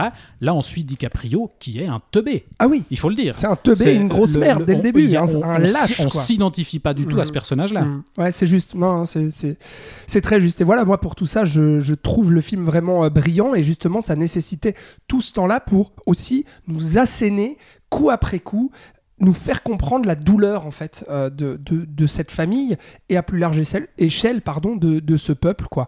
Et pff, je trouve ça absolument brillant. Et enfin, je vais laisser peut-être la parole à, à Flo, quoi. J'attendais que tu finisses. Ouais, pardon. Donc non, je te rejoins sur le fait que ce soit un grand film. Moi, sur la durée, euh, je trouve que la durée est utile car ça lui a été beaucoup reproché et beaucoup de gens en tout cas m'ont dit ou j'ai pu lire que beaucoup de choses auraient pu être coupées. Je ne suis évidemment pas d'accord avec ça puisque euh, il y a beaucoup de répétitions dans ce film. Je trouve que c'est un film lent c'est pas péjoratif. Moi, j'aime bien les films lents. Euh, et il y a beaucoup de répétitions. C'est-à-dire qu'on va voir enfin, on va pas voir tous les meurtres parce qu'en fait, je voulais rebondir sur ça aussi. Tu dis que c'est violent et tout ça, mais c'est pas comme les affranchis ou comme Casino. C'est-à-dire qu'il y a très peu de scènes de violence physique, je parle. Hein. Et Très, quand très, il y en très a, peu. elles sont souvent très très brèves. très très C'est c'est des flashs et puis exactement. C'est violence sourde, quoi, vraiment. C'est de la violence sourde, de la violence psychologique surtout, et, euh, et on voit les effets de cette violence. Et c'est peut-être pour ça, j'aime pas trop dire les films de la maturité ou quoi, mais j'ai l'impression que Scorsese a peut-être réfléchi euh, à ce qu'il avait contribué à mettre en place dans le cinéma hollywoodien avec De Palma et Scar- Scarface, ce, euh, le- la flamboyance du, euh, du, du, du gangster en fait. Et là, je trouve ça très intéressant. C'était ce qu'il faisait déjà avec Irishman. Euh, c'est-à-dire qu'il il ramenait ces anti-héros à ce qu'ils étaient, à des humains euh, cruels, cupides, je dirais pas méchants, parce qu'en fait, De Niro, Lâches, en fait. ils veulent pas, ils veulent, ils veulent juste le pognon en fait. Ils sont pas là pour faire du mal autour d'eux en fait.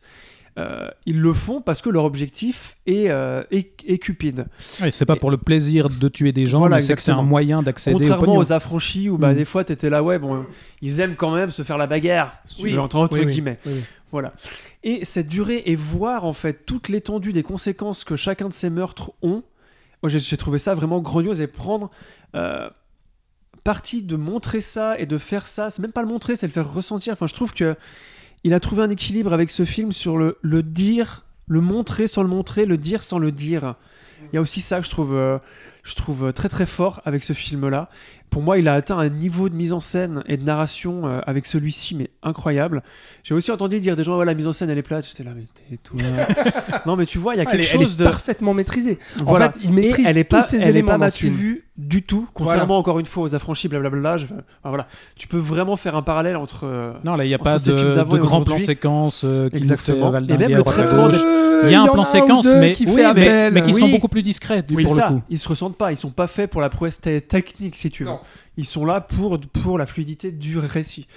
Et, euh, Mais il y a peut-être un clin d'œil aux affranchis. Oui, Enfin, je sais bien pas, sûr, hein, mais et euh, moi, j'ai aussi été bluffé par l'écriture du personnage de, de Niro, euh, où il n'y a pas de scène d'exposition, c'est-à-dire que tu vas te rendre compte petit à petit, et aussi les 3h30 sont là pour ça, c'est parce que pendant longtemps, je me dis, mais non, mais il fait pas ça en fait. Et en tant que spectateur, j'ai eu du mal, il m'a fallu du temps pour accepter. Ouais. Parce qu'on voit tous ces était- meurtres, mais on ne sait pas qui les commandite, Mais on qui le comprend euh, quand tire même. les en ficelles, fait. mais, mais c'est évident on dès le pas départ. y croire parce Bah, que ça. ce mec est super sympa avec tout le monde euh, et il y a pas de. Enfin, le mobile nous paraît tellement con. Alors, tu vois, Oui, oui. tuer des gens juste pour le pognon, mais en fait non. C'est le capitalisme. Ça parle aussi beaucoup de ça. Et moi, quand j'ai pensé indien, euh, le Far West et le pétrole. Évidemment, j'ai pensé à There Will Be Blood avec I Drink Your Milkshake. Enfin, tu vois, c'est Mhm. aussi du vol, ça parle aussi du Ouais, ouais, capitalisme. Et, euh, et j'étais là, ah ouais, donc en fait, ils parlent de la même chose, mais différemment. Euh, deux grands esprits se rencontrent et tout. Et. euh, Enfin voilà, super, euh, super fort. Le personnage, Ouais. de, le personnage de DiCaprio est, il cabotine beaucoup, mais ça va avec son perso. Je suis assez d'accord. Euh, C'est censé être un personnage ridicule. Oui, oui, voilà, Ça, ça. Exactement. Euh, il faut savoir que c'est un choix de DiCaprio hein, de vouloir faire ce personnage-là. Il devait faire l'enquêteur du FBI, je crois, Oui. à la base. Et, euh, et voilà, non, euh, grand film. Et De Niro est à son meilleur. euh, Ouais, vraiment, là, mais ça faisait depuis, Ah bah, ça euh, faisait longtemps qu'on l'avait 20 pas vu comme quoi. ça. Mais ça, c'est normal parce que ça fait, ça fait longtemps qu'on l'a pas vu dans un bon film non plus. Parce que son cachet doit être tellement Mm. énorme Mm. qu'il n'y a pas grand monde qui peut se le payer. Je pense que Mm. Scorsese peut parce que bah, c'est genre grâce à lui qu'il est devenu Bah, qui il est, ouais. tu vois. Et, euh, Et puis dans, le- dans The Irishman, je trouve qu'il avait pas. Enfin, la part belle ne lui était pas spécialement. Non, parce qu'il n'y a pas de chino à côté, donc euh, qui genre gueule tout, le temps, comme, comme d'habitude. Ouais, Joe Pesci. Et euh, Bon, puis là, par- parlons-en aussi, euh, face à ces, deux Gladstone. monstres, Ah, Lily Gladstone, merci, oui, qui est oui, quand même oui, c'est vrai, euh, assez, bluffante. Enfin, c'est son premier, premier rôle, quoi. Elle est, elle est apparue chez euh, Kelly Reichardt, je crois, avant ça. Ouais. Tu sauras mieux dire que moi, Florian. oui, elle a joué dans deux films de Kelly Reichardt. Mais voilà, c'était des seconds rôles, si, si je me trompe Oui. pas. Ouais. Non, non, Oui, elle oui. est Et bluffante. là, vraiment, elle est, ce, enfin, ce personnage, mais là aussi, c'est hyper intéressant parce qu'avec ces trois personnages, il te dépeint vraiment un système. Tu parlais du capitalisme, enfin, c'est ça. C'est on nous montre un système et tu as ceux qui en profitent tout en haut de la chaîne de Niro, tu as ceux euh, qui euh, sont des maillons de la chaîne et qui, euh, pas, et qui acceptent sont ça. manipulés en fait. qui sont les- manipulés, mais en même temps qui sont. Enfin, Qui le de- savent, mais que. DiCaprio, on sait qu'il est conscient de ce qu'il Ouais. fait, mais Mm. qu'il il, il fait. lâche, enfin, il est- voilà, il, il ferme les yeux volontairement. Et en bas, on a euh, bah, les victimes, donc cette euh, Mm. Lily Gladstone, qui en fait, elle aussi, euh, sait au fond pertinemment que c'est De Niro qui tire les ficelles de tout ça, mais Bien là sûr, aussi ne veut pas bien le sûr, voir. bien sûr. Parce est c'est assez, système. euh, ouais, c'est ça, et c'est assez passionnant ce qu'il raconte avec Non, ça. c'est alors elle, c'est franchement, euh, c'est franchement une révélation. Euh, mais si je peux me permettre un petit grief, Ah voilà, encore. hein? Non, je n'ai que pas été ému. C'est pas loin de ça. C'est assez juste. Euh, je m'explique. Non, alors grand film, grand retour de Scorsese, ça m'a fait vraiment plaisir. Je trouve le film au-dessus de The Irishman. Ça fera partie clairement de mes films de l'année. Mais mais mais, euh, je trouve qu'il y a un petit problème euh, d'écriture au niveau de la, relation amoureuse de, justement de Lily Gladstone et DiCaprio. Peut-être parce qu'il n'en a pas. C'est Non, justement mais- ce que Thibaut était en train de dire. Bah, oui, bah, justement, c'est pour ça que Bah, je voulais justement, c'est marrant ça. parce que moi j'ai entendu un peu tout et n'importe quoi au sujet de cette relation-là. Le, le fait qu'il soit fou amoureux, le fait qu'en fait pas du tout. Et, euh, Et- bah, je suis que c'est quoi ton point de vue là-dessus? Bah moi justement je, je, je n'arrive pas. En fait d'un côté j'ai l'impression que le film veut nous montrer une dimension tragique à ce couple qui s'aime justement et au fait que elle elle est éperdument amoureuse de lui euh, mais que du coup lui l'a trahi etc et que bah, après ils, at- ils atteignent un point de, non-retour on va dire et que lui pêche bah, à la fois par lâcheté et cupidité voilà clairement. Mais du coup bah moi en fait je je ne peut-être manque-t-il quelque chose justement dans, dans, dans certaines scènes ou je ne sais pas pour me faire véritablement croire en fait à leurs sentiments et à leur amour ou bien je me trompe en complètement fait, et leur ça leur va dans le sens que tu dis Leur Thibaut. mariage est une tractation. Donc, du coup, il n'y a bien pas de sûr. sentiment. Mm. Donc Bah, pour moi, ça fait sens. Parce que bah, dès qu'elle parce commence que- à l'approcher, elle lui dit euh, T'es un coyote. Enfin, elle sait très Ouais, bien qu'il vient vers elle de manière intéressée. alors tout à Parce fait que c'est. Mais Il y a une de ses sœurs qui s'est Oui. aussi mariée avec un blanc oui et que c'est aussi un coyote. Oui, Donc- bien sûr, mais j'ai quand même l'impression qu'à un moment donné, elle est censée, pour accepter tout ce qu'elle accepte, Ouais. et puis même dans cette scène de fin, que je ne spoilerai pas, mais de dialogue entre les deux, on, on veut, enfin j'ai le sentiment qu'on veut nous faire comprendre qu'en fait, elle elle l'aime, quoi, et que si elle a accepté tout ça, c'est parce que vraiment elle est véritablement tombée amoureuse de lui, au-delà de ce mariage arrangé, quoi. Et Ouais, que lui serait censé l'être aussi. Oui, mais je mais pense je le que c'est le ressens pas cas. assez. Mais justement, c'est ça que je trouve hyper intéressant, c'est qu'au au fond, je pense que les deux éprouvent des sentiments l'un pour l'autre, mais les deux euh, savent pertinemment, enfin elle sait pertinemment qu'en fait il est en train de, de l'empoisonner littéralement, Ouais, bah et, oui. et lui-même a envie de croire qu'il l'aime éperdument et il- disons qu'il voilà, il oublie ce qu'il est en train de faire euh, à toute sa famille et à elle comprise quoi. Mhm. Et c'est ça qui est intéressant, c'est que c'est vraiment euh, l'aveuglement complet de ce personnage quoi. Non, non, alors euh, très, très certainement, je pense, que, je pense que tu as raison, quoi. Mais Du coup, moi, émotionnellement, ça m'a un, un poil bloqué euh, sur, sur la fin, quoi. Enfin, du coup, j'aurais aimé davantage, si tu veux, ressentir euh, cette, euh, je sais pas quoi, cette dimension moi- tragique et moi, romantique. je trouve que ça va avec tout le reste du du- film, puisque je trouve que tu parlais de violence sourde. Moi, je, moi, je trouve que tout le film est en sourdine. Parce qu'on parlait des affranchis et tout avant. Justement, il fait l'opposé de ça. Du coup, il va pas dans l'émotionnel, il va presque jamais Mmh, dans ouais, l'émotionnel. Bah, musicalement aussi, c'est c'est très, très clair. discret, T'as hein. cette, es- t'as cette espèce de même boucle musicale Ouais. lancinante qui C'est revient tout le long du film. C'est juste. Donc euh, c'est là où c'est très fort, c'est qu'il euh, et c'est pour ça qu'il trouve Mm. pas de sous Mmh. et qu'il doit aller voir Apple, c'est que tout le monde sait qu'il va pas se faire de pognon avec ça, puisque c'est de l'expérimentation, c'est c'est du changement de forme, Ouais. c'est- cinématographique. Ouais, Que seuls des gars comme lui qui en font depuis 60 ans peuvent se le permettre de le bien faire. sûr. Et c'est, euh, bah, je comprends ce que tu dis, mais du coup, bah voilà, c'est, Ouais, ouais, il non, allait pas mais- le faire en fait. Bien sûr, bien sûr. c'est sûr qu'il allait pas le faire. Non, non, mais à vous entendre, franchement, enfin, je Mhm. trouve, je trouve ça, je trouve ça totalement cohérent. Je pense que, Non, Je pense que vous avez euh, raison, quoi. Je pense que vous avez raison. Bon alors Alexandre, est-ce que ce film va attirer des nouveaux abonnés sur Apple TV J'espère, mais d'ailleurs, je sais même pas quand est-ce qu'il sera véritablement disponible parce que je crois que la. la, je, la- je suis pas sûr que la date de sortie euh, soit déjà annoncée Bah, sur moi la non plateforme. plus, ouais, j'en sais rien, quoi. En tout cas, ce que je sais, c'est que là, il est en salle et il est Mhm. prévu quand même pour une carrière salle, quoi. Bah, euh, je, je crois que la stratégie, c'est quand même de le tirer idéalement jusqu'à jusqu'au début d'année pour la sélection aux Oscars, mais euh, Ah, vu, ça les figurer. résultats, euh, c'est pas sûr qu'ils arrivent à Ah. le tirer aussi longtemps. ouais, alors, ça, c'est vrai. Mais, oui, oui, euh, là, il risque d'avoir au moins des, bah, quelques oui. nominations, quoi. Ouais. Oui, c'est clair. La meilleure actrice déjà, je pense. Très certainement. Très certainement, Mm. ouais, ouais, très certainement. Non, et sûrement meilleur réalisateur pour Scorsese aussi. Ouais. Enfin voilà quoi. Non, mais putain, quel grand retour. euh, euh, The Irishman, j'avais, j'avais vraiment adoré, mais, mais, mais là encore plus quoi. Enfin, je veux dire, je trouve que c'est, c'est vraiment. euh, En fait, c'est dans ses meilleurs films. Là pour Oui. le coup, tu Ouais, vois, ouais, je trouve quoi. Je, je trouve que c'est dans ses dix meilleurs films en tout Mhm. cas. Euh, contrairement à voilà, je disais Miyazaki, ah, le garçon et le héros, c'est pas dans mes préférés. Là, je trouve que ça fait partie de ces, de ces, de ces films, en tout cas les plus aboutis, les plus maîtrisés et les plus. Ouais, presque parfaits, quoi. Voilà. Voilà, bon, donc très grand film, à voir Mm. sur un très grand écran. N'attendez pas de le découvrir sur Apple TV. S'il vous plaît, profitez qu'il soit en salle. On vous assure, les 3h26, ça passe sans souci. Ça passe tout seul. Voilà, allez vite, pisser, allez juste pisser avant, voilà, et puis ça, ça ira bien. Bon, on va donc enchaîner troisième papy. le troisième papy, euh, aussi avec un nom italien, celui-ci, Marco Bellocchio, Bravo. après Martin Scorsese.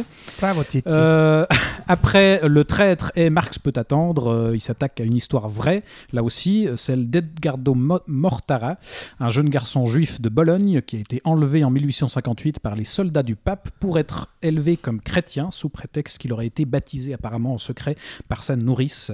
Et donc une affaire qui avait fait grand bruit à l'époque. Euh, le film est aussi passé par Cannes, il est reparti bredouille et d'ailleurs euh, bah, il y a eu pas mal de monde qui euh, considérait que c'était un peu le grand oublié euh, du festival, euh, qu'il aurait quand même pu euh, gagner euh, quelques prix. Florian, est-ce que c'est ton avis? Est-ce qu'on aurait dû récompenser à Cannes cet enlèvement? Euh, oui. Ouais, oh, mais non, mais encore une fois. euh, Spoiler, j'ai- j'ai oui. pas vu le reste des films, donc tu vois, je peux pas vraiment dire, mais il aurait de toute façon mérité quelque chose parce que c'est un très bon film. Euh, moi, j'aurais pensé au prix de la mise en scène, je sais plus qui c'est qui l'a eu. Mais en Oh, tout putain. cas, Ouais, je sais plus. Enfin bref. Mais moi, si, si. Alors il faut savoir que c'est Marco Bellocchio, ça fait des années que j'en entends parler, mais c'est un de ces cinéastes auxquels je n'ai jamais pris le temps de m'attarder. Et donc Bah, c'était le aussi. premier film que je voyais de lui. Et Bah, Alex aussi, bien. je pense. Non, moi j'ai vu Le Traître. Ah, t'avais vu le Traître Super bien ça. Ouais. Mais du coup, c'était son avant-dernier film euh, Ouais. sorti en 2019, je crois. Sinon, je ne connais pas du tout Marco Bellocchio à part hein, Le Traître. Donc moi, je découvrais. Et euh, moi, ce qui m'a sauté aux yeux, au-delà de l'histoire qui est assez passionnante en soi et qui draine euh, des thématiques euh, sur les croyances, euh, sur la foi, sur toute la bêtise que ça entraîne, qu'on soit juif ou catholique ou voilà, hein, voilà. C'est la mise en scène. Je trouve, on voit qu'il a 83 ans, on voit qu'il a toute une carrière derrière lui. Je trouve qu'il arrive à être classique tout en étant d'une efficacité assez folle.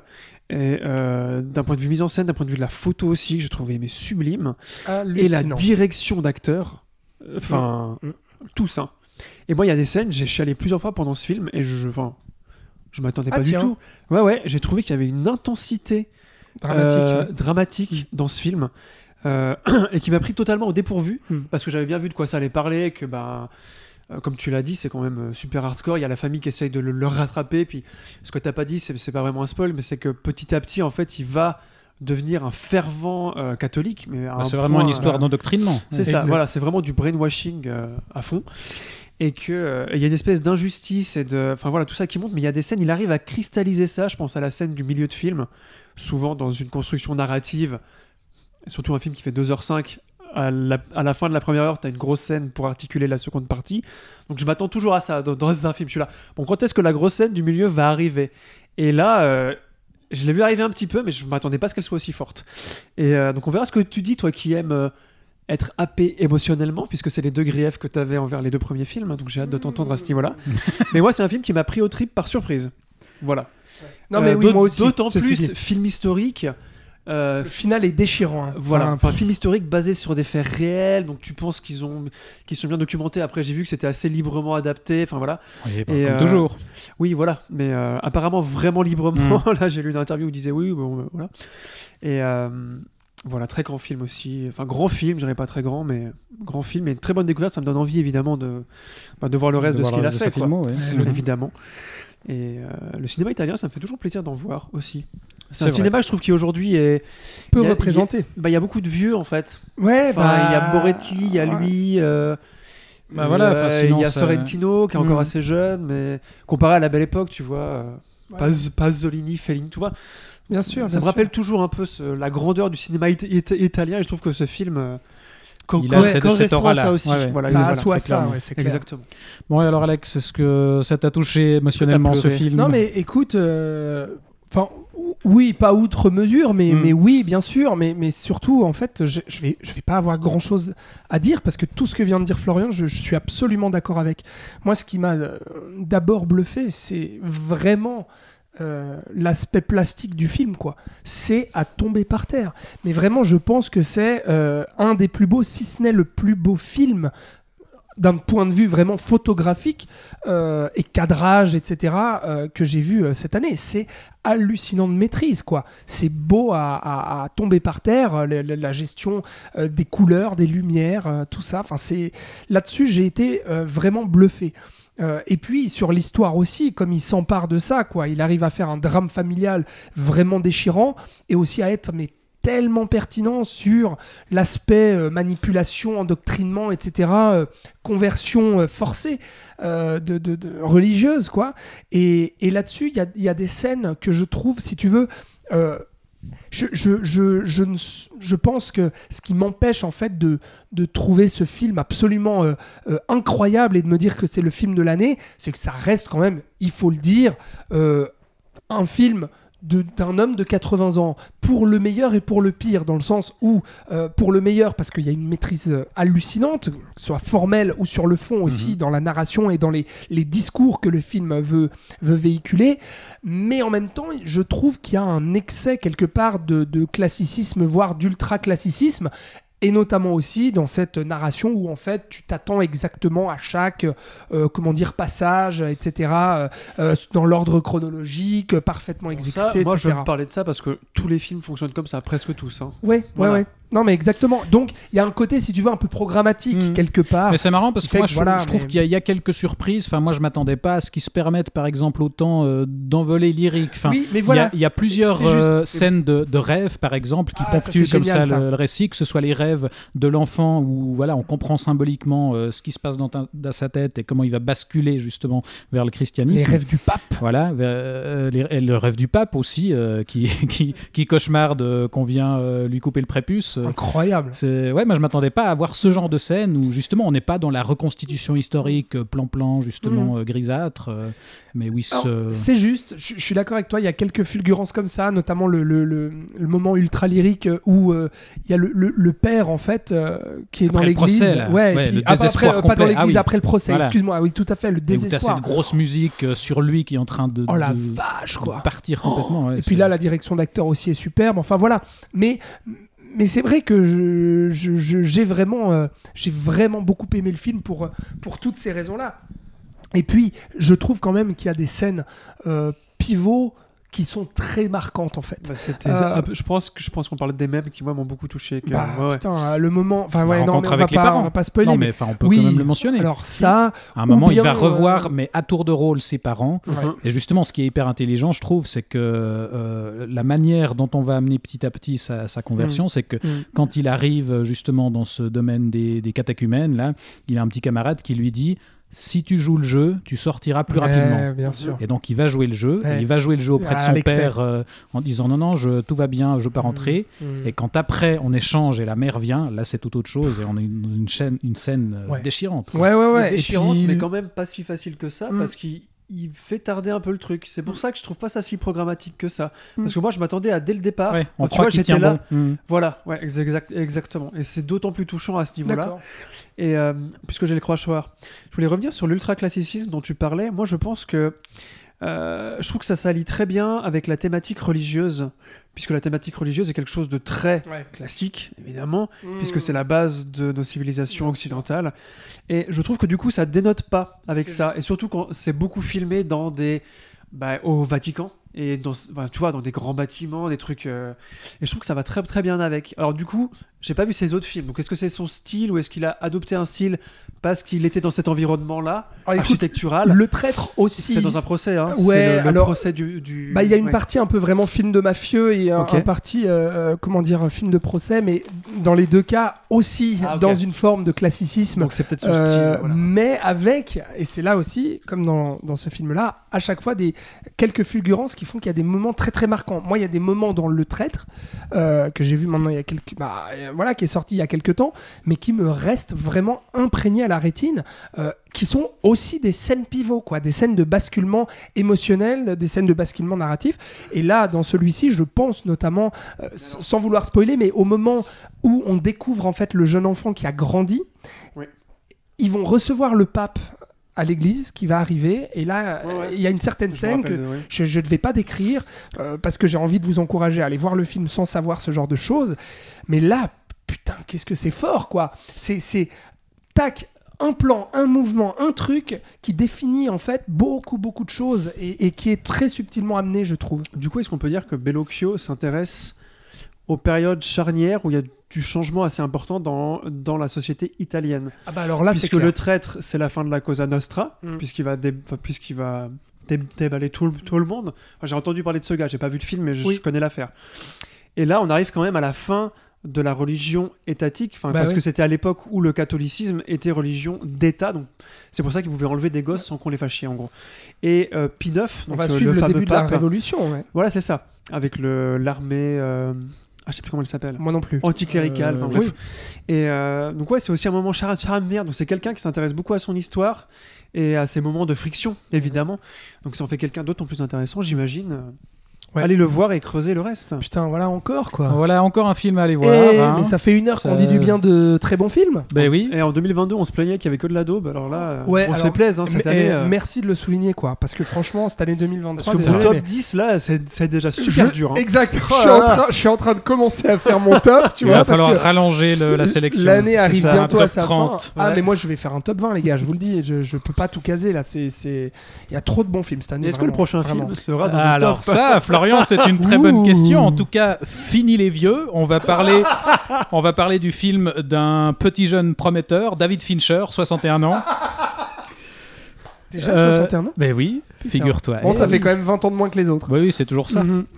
Euh, mais Fincher qui a dû lui aussi, comme Scorsese, euh, se réfugier chez les plateformes pour continuer de faire du cinéma comme il l'entend, plus précisément chez Netflix. Euh, bon, il avait déjà collaboré avec cette plateforme pour des séries, House of Cards, Mindhunter et Love, Death and Robots, mais euh, il avait aussi réalisé son précédent film euh, chez eux, c'était euh, le Je, biopic je crois euh, qu'il a un contrat de 4 ans sur le scénariste ça. de Citizen Kane, de 4 ans, oui, c'est possible. Netflix, ouais.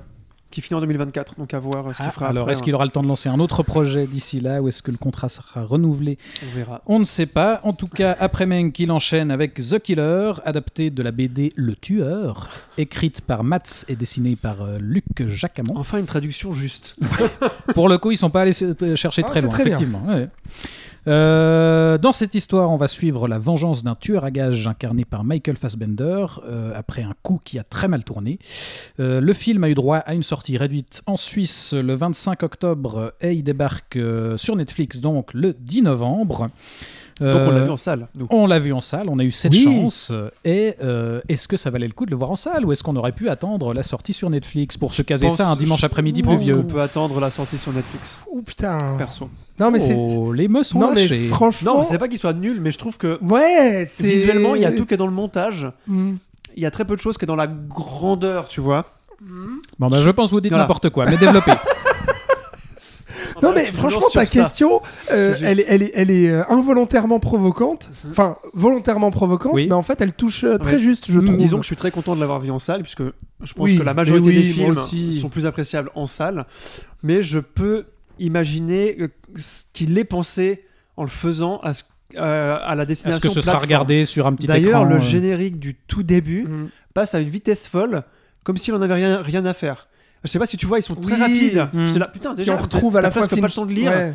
Et voilà. On retrouve Comme la s'il patte avait Fincher et le côté, euh, euh, comment dire, euh, MTV aussi de l'époque. Voilà, parce et qu'on tout sait que de la d'habitude, quand clipesque. tu penses au. euh, c'est pas le seul point commun qu'il a avec Seven, mais le générique Ouais. de Seven qui est parfait, Oui, puis qui dure bah, on y euh, voilà, pense, 5, minutes et tout. Et là, j'ai vu ce générique, j'ai fait Ok, c'est un épisode de série télé, qu'est-ce Bah qui se oui, passe oui. Voilà. Donc je pense qu'il avait ça en tête et que visuellement, ça se ressent, puisque je parlais, je trouve que c'est dans le montage euh, qu'il est. euh, qu'il est le mieux visuellement, enfin que qu'il a une maîtrise euh, ou qu'il a mis le, le plus d'efforts en, t- en tout cas puisqu'à la télé le montage bah, ne perd rien comparé à la salle obscure en fait. Voilà, c'est ça que je voulais dire. Et Mais vis- serait-ce le film de plateforme d'un grand cinéaste? Oh, voilà. un Fincher mineur. Eh oui, monsieur Bah, quand même. hein. Bah oui. Enfin, quand tu compares au reste, euh, Bah, c'est oui. c'est bien, hein. c'est bien, mais c'est. Mais alors pourquoi c'est un Fincher mineur, Alors- Alexandre? Alors, euh, moi j'aime bien le film, franchement, il faut le dire. Et je pense que si ce film-là venait d'un illustre inconnu qui débarquait à la réalisation, Tu te dirais, Je qui pense- c'est celui-ci? Il faut le suivre. je- exactement, mon cher. Sauf que là, bah quand même, c'est David Fincher. Et puis, on peut pas s'empêcher de comparer ce film-là, enfin, en tout cas, de l'ancrer dans la filmographie d'un mec qui a quand même fait, excusez du peu, Alien 3, Seven, Fight Club, euh, la- Social la- la- Network. Social Network. Social Network, euh, Gone, même, de Dieu même Gone Girl, je trouve, qui, est un film que je revois à la hausse à chaque fois que je le revois. Menk Non, je sais, c'était pour t'emmerder. Voilà, oui, parce que moi je n'aime pas, contrairement à vous. Euh, mais Non, mais même mec, Là, j'ai quand tu compares à tous les films que tu viens de dire, Oui. il est quand même moins bien. Mais ça, c'est un alors débat. Mais- Thibaut ne sera pas d'accord. Non, non, mais continue, poursuis, poursuis.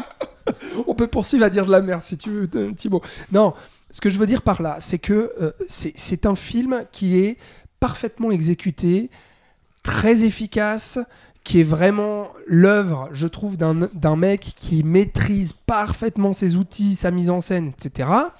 Sauf que je trouve que au final, on est dans un exercice de style un peu creux, mine de rien. Et- Minimaliste, en tout cas. minimaliste, c'est clair, et qui refait un petit peu, comment dire, à la fois ce que David Fincher a fait et refait. Donc dans le genre du, du thriller, hein, qui est quand même quelque chose qui, voilà, même avec euh, The Girl with the Dragon Tattoo, etc. C'est un mec qui a vraiment vraiment euh, Panic Room, euh, qui, a, qui a usé de ce style et qui a brillé dedans qui finalement nous fait un film d'un tueur à gages qui va se venger, enfin, qui nous fait son samouraï de Melville, quoi, tu vois. Non, mais moi j'ai énormément pensé au samouraï de Melville, enfin, je sais pas vous, mais euh, voilà. Mais dans le style Fincher, c'est-à-dire euh, postmoderne, euh, avec, voilà, ce côté ultra chirurgical et puis technologique aussi, enfin, tu vois. Michael Fassbender est super, enfin, voilà, et puis.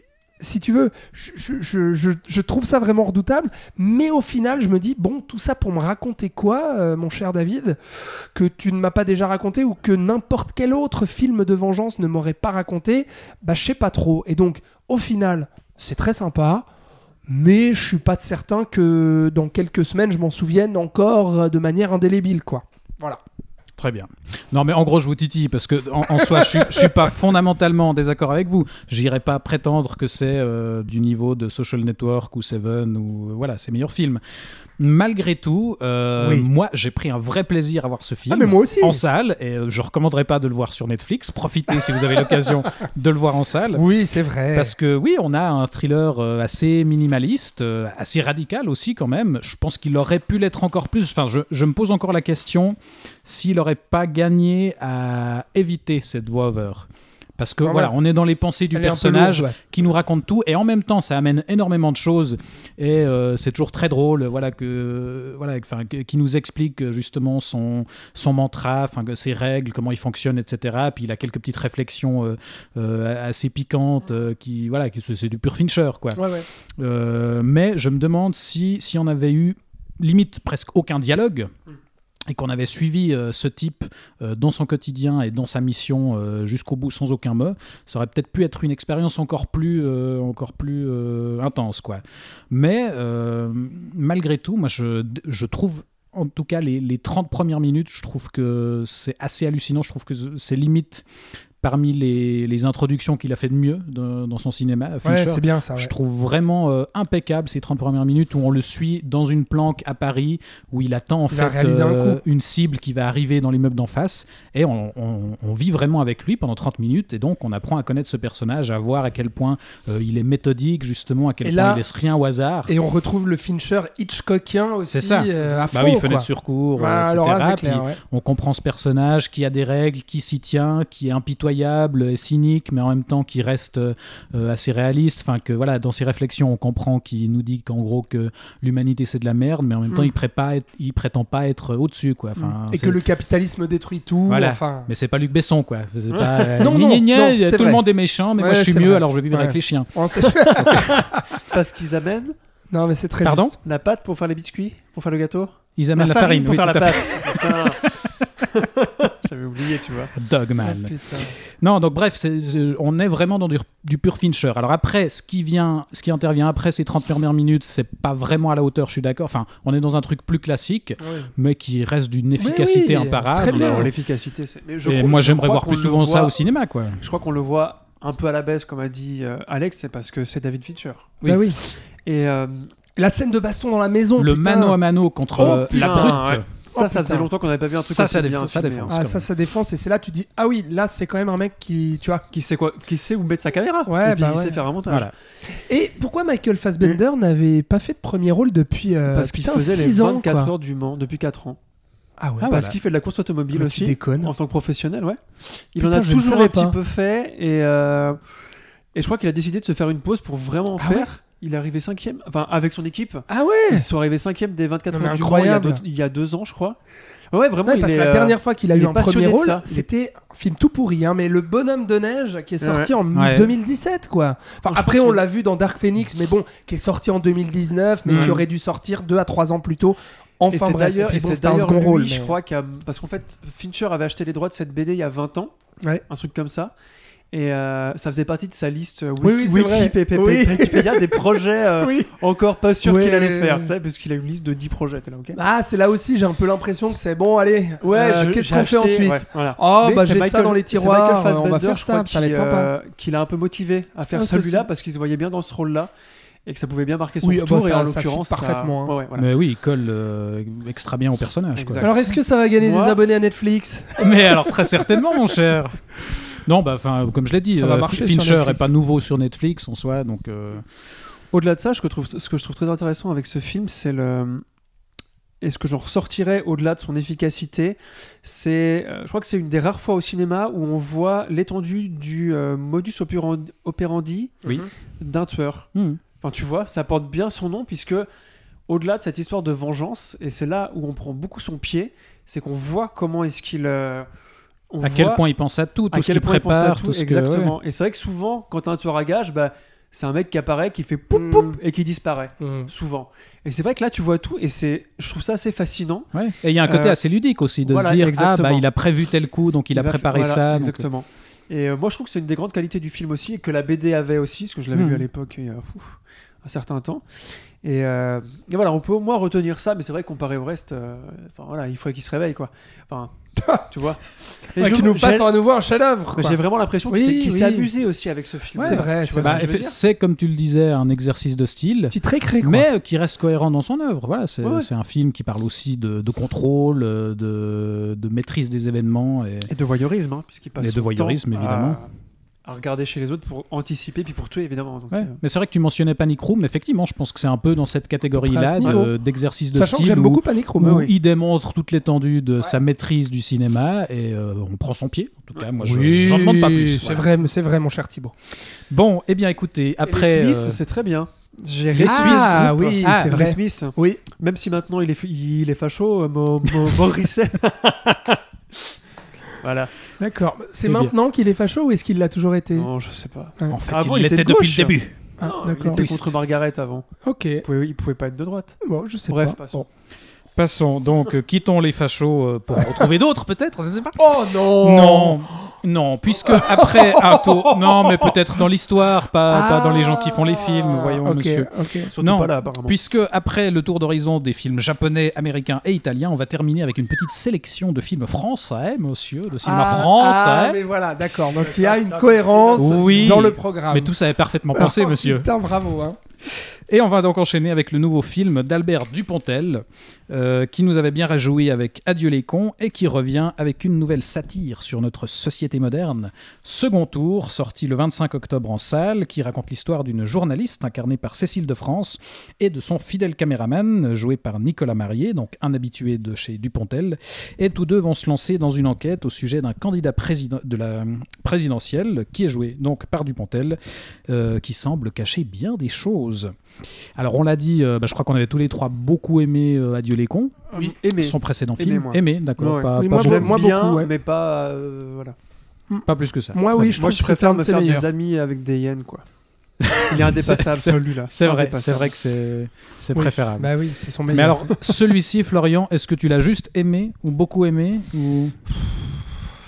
Oula, là je- ça, commence par du soupir. Mais non, je, je soupire parce que c'est une question difficile. Ah, voilà. Ah, Mais je t'en Alors, pose je des l'ai questions. aimé. euh, plus qu'Adieu les cons, en tout cas. Oh. ah oui. Ouais. Parce que j'aime, même si- même s'il y a beaucoup de ratés dans le film, j'aime beaucoup la tentative euh, de Dupontel qui fonctionne des fois, des fois pas, de vouloir être sérieux. En, tu- en tant que comédien et dans son propos. Parce que c'est vrai que Dupontel, on le rattache euh, au burlesque, euh, à la comédie, à la satire un peu grinçante, mais caricaturale, pas non plus à trop philosopher ou à trop avoir un discours trop lourd, enfin lourd, Mm. euh, trop intellectuel en tout cas. Et là, je trouve bah, qu'il essaye de verser de ce côté-là. Alors, c'est quelque chose qui me plaît beaucoup, mais il y a quelques ratés, mais il y a quelques trucs qui fonctionnent super bien. Bah, évidemment, tout est cristallisé à travers deux personnages. Un qui est un peu plus enfantin, et l'autre bah, qui est euh, le personnage principal, en gros, euh, euh, celui qui est au second tour de la présidentielle, où là on voit Dupontel. Bon, on l'a déjà connu en tant qu'acteur un peu sérieux, mais pas à ce point sérieux, je trouve. Et je trouve qu'il y a des scènes où il fait assez peur, et j'étais assez content de, dans sa froideur de politicien, en tout cas, qui fonctionne super bien. Et j'étais content de le voir dans autre chose, même si ça fait du bien de le voir dans le burlesque aussi. Donc voilà, j'ai apprécié ça, et.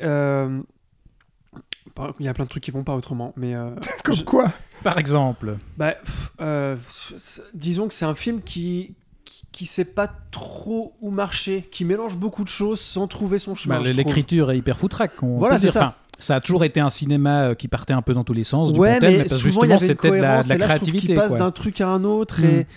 Euh, mais c'est justement entre. C'est-à-dire que c'est pour ça que je disais que ça marchait des fois et des fois pas. C'est que des fois, euh, en fait, la cohabitation des deux fonctionne mal souvent. Du burlesque, ou en tout cas du truc attendrissant ou drôle, euh, à ce truc super sérieux. Voilà, je trouve qu'il y a certaines limites. Euh, à ça, je vais pas dire quelques exemples parce que je vais spoiler le truc, tu vois. Mais je pense que vous voyez peut-être un peu ce que je veux dire. Euh, et je trouve que visuellement aussi, il y a des trucs. euh, Ça, c'est des trucs pas un, ouf, c'est c'est un chaud, gros ouais. problème quand même. Il y a des trucs pas euh, ouf. Esthétiquement. Voilà, donc. euh, Ah, cette, cette lumière jaunâtre. Ouais, non, mais c'est. Ouais, la, sais pas la ce qui- photo je est sais pas ce un, qui des, un des passé. gros problèmes les aussi fonds pour moi, c'est que c'est ça. euh, Il, use, Mhm. il abuse des, des fonds verts avec des incrustations, Est-ce qu'il a des pas eu assez de sous? incrustations Est-ce qu'il a pas eu assez de franchement temps? pas Je sais pas.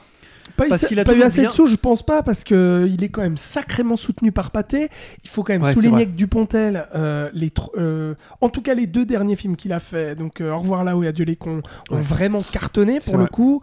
Ça a été des très gros succès pour des films français. Enfin, je veux dire, il a, il a le plus gros studio français qui le soutient Mhm. énormément depuis qu'il fait des films, donc depuis plus de 20 ans. Mhm. Donc, je pense pas que ce soit un souci de budget, mais effectivement, je sais pas quoi. Peut-être qu'il a moins mis l'accent là-dessus. Peut-être qu'il. s- Enfin, tu sais, à force de, de cumuler les casquettes aussi, enfin, tu vois, je veux dire, un problème à Je- Alexandre Astier, euh, bah, peut-être que ça se retrouve aussi là. Tu Et vois, je il y a me demande aussi moins, si c'est euh, pas un cinéaste qui a un style euh, qui convient mieux à. C'est un peu peut-être un discours de vieux con, mais à une, Vas-y. à une période pré-numérique. C'est-à-dire que je Mhm. sais pas, euh, Oui. façon Tim Burton dans un tout autre genre, mais je me demande si le passage au, fond vert, à l'image de synthèse, enfin voilà, aux outils numériques, euh, est-ce que son, son style. style convenait pas mieux Euh, Voilà, enfin, bah, euh, ça a toujours été euh, un cinéaste qui expérimentait beaucoup dans, Ouais. la, dans la mise en scène. proche de Caro et voilà, Genet. et de Terry Gilliam, bah ouais. voilà, à qui il emprunte notamment son grand angle, pas toujours de la bonne façon.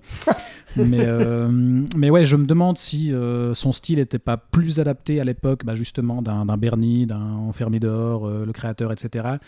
Que maintenant, euh, effectivement, c'était déjà un petit problème pour moi dans Adieu les cons.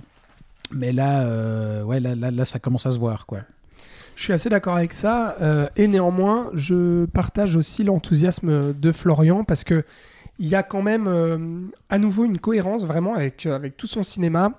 Euh, tu disais satire, Thibaut, mais en fait non. Enfin, pour moi, c'est vraiment une fable. C'est-à-dire que c'est ce que j'ai aimé vraiment dans le film, c'est qu'il nous fait croire qu'il va nous parler de la politique et nous asséner un discours engagé. D'ailleurs, l'affiche, etc. Enfin, toute la promo autour du film, on dirait vraiment qu'on va là-dedans. Et en fait, pas du tout. On retrouve une fable complètement poétique euh, et, fantastique dont à usage, euh, dont à l'habitude, pardon, du, Pontel, quoi. Et son humanisme. Et je trouve qu'à nouveau, arrive à créer des moments des petits moments comme ça de douceur, de légèreté, d'insouciance, euh, d'onirisme et tout qui, qui m'ont fait énormément plaisir. Et puis, euh, et puis il y a des scènes assez marquantes, quoi, euh, et, et assez émouvantes aussi, notamment à- avec. euh, bah, oh, c'est dur de. Ces Ah, deux personnages. voilà, les deux fameux personnage. personnages. Donc bon, bref, voilà, on ne veut pas spoiler. On va peut-être pas s'étendre sur, sur ce film-là, mais voilà, ju- juste pour, juste pour dire que moi, en tout cas, j'ai retrouvé une forme de, de beauté. Je trouve Cécile de France très bien. Moi, euh, contrairement à toi, je crois. Ouais, alors moi, c'est aussi un problème que j'ai. Bah, disons c'est qu'il y a un que- problème dans son personnage. Peut-être, bon mais je la, je la trouve très inégale dans son jeu aussi. Non. Enfin, des- des- je la trouve par instant hyper caricaturale euh, et euh, un peu en surjeu, Ok. et puis d'autres moments un peu en sous-régime. euh. Mhm. Donc Bah ouais, j'ai eu un petit problème Bah. avec... Et c'est aussi peut-être un problème d'écriture, parce que pour moi, il y a un gros problème de structure où en fait, Ouais. le cœur du, du récit Mm. et le cœur émotionnel du film, il est dans ces fameux deux personnages, Mhm. mais en fait, on n'y vient pas tout de suite. y On, commence le tard, film ouais. avec Cécile de France et Nicolas Marié. Ça, c'est assez qui sont rigolos. Hein, et, euh, Ah, Nicolas. Marié, est Nicolas Nicolas Marié, est génial, en génial. caméraman euh, fan de foot et un, un peu benet. Oh là là. Il y a une Mais- scène avec Bully Lanners, putain, est-ce que j'ai ri, quoi. Ouais. Non, mais là aussi, on retrouve l'humour de Dupontel. Moi, je me suis vraiment marré Hmm. aussi à, à plusieurs moments euh, dans le film. Mais euh, ça reste, euh, pardon, mais du coup, un Dupontel un peu mineur. Ah ah Oui, Voilà, j'aime bien cette Bah, là- là, expression, je suis d'accord pour le coup. Bah oui, euh, même si voilà, j'aime bien pour tout ce que j'ai cité, mais je pense qu'il y a quand même beaucoup de limites et, et je trouve que c'est pas suffisamment maîtrisé et abouti pour que je me dise, comme je me le suis dit avec Adieu les cons ou, ou Au revoir là-haut. Ah ouais d'accord, euh, là Dupontel a atteint un certain, euh, un certain niveau quoi, je trouve, euh, et dramaturgique et euh, Hmm. en termes de mise en scène. Là on est dans quelque chose voilà d'un peu plus euh, Un peu plus déséquilibré en fait. Exact, moi, c'est- vraiment ce qui m'a emmerdé, c'est que je crois que d'une part, le, le visuel très bancal m'a mis un peu à, Ouais. l'extérieur assez rapidement. euh, et le scénario assez foutraque, j'ai aussi un peu de peine à rentrer Mm. dans le film. Mais en fait, euh, au contraire, le, le final, moi, a racheté beaucoup de choses parce que Ouais, je trouve effectivement je trouve très aussi, émouvant dans la résolution et, et ce qu'il veut, exact, ouais, la ce qu'il veut raconter euh, dans, dans son final, je trouve ça très beau, mais voilà, tout ce qui y mène, c'est un Mm. peu, un peu bancal. quoi. Ouais, c'est voilà, dommage. Je, je suis assez d'accord. Donc voilà, Dupontel mineur. Est-ce que le film suivant sera un film mineur de ses réalisateurs Et il faut- pardon, il faut juste dire ouais, Oui. que ça marche pas aussi bien que ces Ah, derniers films non. aussi, quand même, malheureusement. Non, bah c'est vrai euh, qu'Adieu les cons était sorti, euh, je crois, dans une accalmie euh, De Covid. Euh, À il, la- il avait, la il avait eu que quelques salles. semaines et ouais, ensuite. Ouais, mais il était, il, a- il avait, il avait, comment dire Une fenêtre. Il avait eu une, fe- non mais un- une sortie en deux coups, sauf erreur. Oui, Oui, voilà, c'est qu'il ça, a- c'est il était sorti après, c'était la fermeture de nouveau, puis Oui. il était ressorti derrière Et ça avait et il cartonné. avait euh, cartonné. ouais. Ouais, ouais, Et bon, surtout, il y ça avait allait, la thématique allait avec. euh, Bah on oui, sort du Covid. il tombait un à peu, pic. donc, Ouais, euh, ouais, Ça fait du bien. Les un gens qui truc en ont ras-le-bol, euh, c'est drôle. euh, de la Virginie Fira. Oui, Virginie et Fira, évidemment. Mais bon, Tout le monde pense à ça quand ils sortent Il y avait confinement. moins de concurrence aussi, tu C'est vois. vrai. Je pense Ouais, que c'est aussi ça. euh, Au moment où était sorti Adieu les cons, il y avait Là, c'est pas vrai qu'il y grand- a pas grand chose à se mettre sous la dent. Miyazaki et Scorsese en même temps, quoi. Par exemple, ouais. Ouais, par exemple. Donc euh, ouais, je sais que euh, en première semaine, il a fait 300 000 entrées. Alors, euh, ce qui est bien hein, pour Mhm. euh, la plupart des films en France, hein, pardon. En Suisse, euh, ce serait un peu moins parlant de donner les chiffres, étant donné que c'est assez microscopique euh, à l'échelle du pays, donc. Mais euh, mais du coup, euh, ouais, c'est beaucoup moins bien que ce qu'il a fait par le passé, parce que je crois que ses derniers films avaient dépassé les 2 millions de, de spectateurs. Et puis là, on va peut-être arriver au même pour le million de spectateurs en Ça France, risque ça d'être risque de- compliqué, d'être hein. compliqué. Mhm. Ouais, c'est Ouais. clair. Donc Oui, voilà. parce qu'il a de la concurrence et il a aussi de la concurrence dans les films français, comme Ah, ah. le film euh, dont tu vas nous parler, Alexandre, Ah bon puisqu'on va rester dans le cinéma français et la critique du monde contemporain, hein, Mhm. avec euh, Une année difficile, le nouveau film du duo Eric Toledano et Olivier Nakache, que toi seul euh, as vu, Alex. Et j'ai envie de dire, voilà, là c'est le film où moi je me suis pris une balle pour l'équipe euh, Thibaut. Voilà, j'ai joué ton rôle pour euh, ce film-là. Eh bien, merci à toi. Non, mais oui, parce que effectivement je l'ai, je vu et du coup je vous ai dit n'y allez pas euh, parce que voilà, c'est, vraiment je, tout je nul. crois qu'on n'y serait pas allé, même si tu ne l'avais pas dit.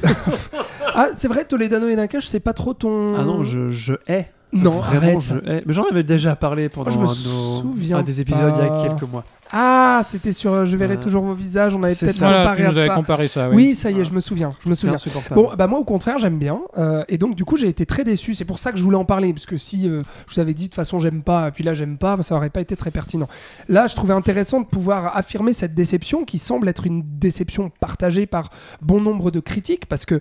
euh, et aussi par le public. Je crois pas que le film euh, je crois pas marche. qu'il y a Je beaucoup que- d'enthousiasme Enfin, ça a été film, pour un Toledano et Nakache, ça a été une sortie plutôt euh, confidentielle, ou en tout cas, j'ai l'impression qu'on a voulu un peu la mettre sous le tapis. Ah, c'est pas intouchable. que- hein, bah ça. voilà, ouais, putain, le film est très mauvais, quoi. Je veux dire, on parle quand même du, du Tu nouveau de film, Intouchable? du duo Ah, qui a fait euh, euh, ce que moi je considère comme être des bons films. Un chef-d'œuvre. Pas, pas des grands grands films, euh, mais en tout cas des, des très bons films populaires, je trouve, qui sont euh, en tête. Nos jours heureux, s'il vous plaît, qui est vraiment un film qui me fait toujours autant mourir de rire.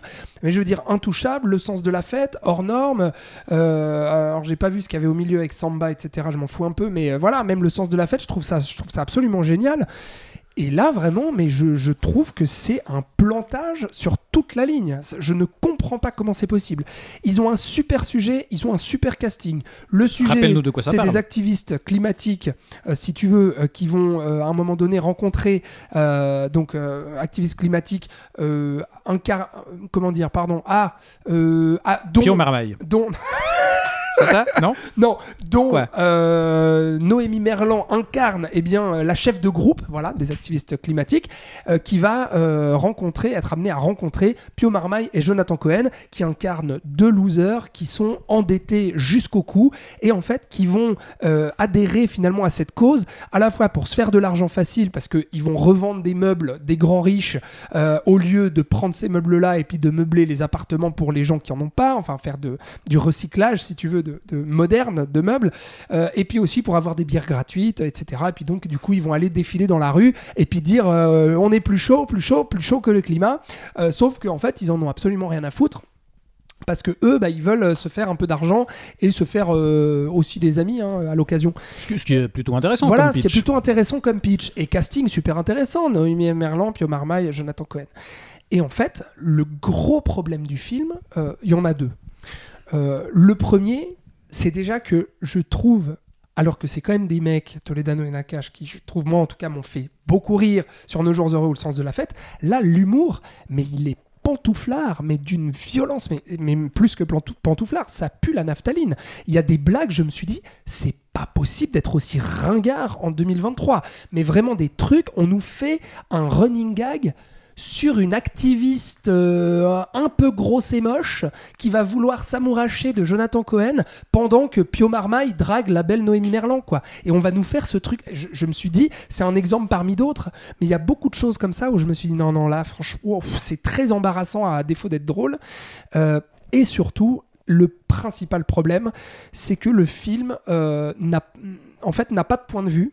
Et quand on fait un film comme celui-ci, où on s'attaque quand même à des sujets, ce qui a été le cas dans leurs autres films, Toledano et Nakash, mais un sujet sociétal et social euh, actuel et fort, euh, à savoir euh, les activistes pour le climat et le surendettement et la précarité, que tu veux se faire s'affronter un petit peu les deux, c'est-à-dire que sur le principe, je me dis ah tiens c'est marrant de faire une comédie un peu cynique où en fait on va euh, nous mettre en parallèle euh, les gens qui sont d'abord décrits comme euh, des gros bouseux qui sont fans de Black Friday et de l'autre côté bah en fait des fils de riches qui n'ont que ça à foutre que de défiler pour le climat.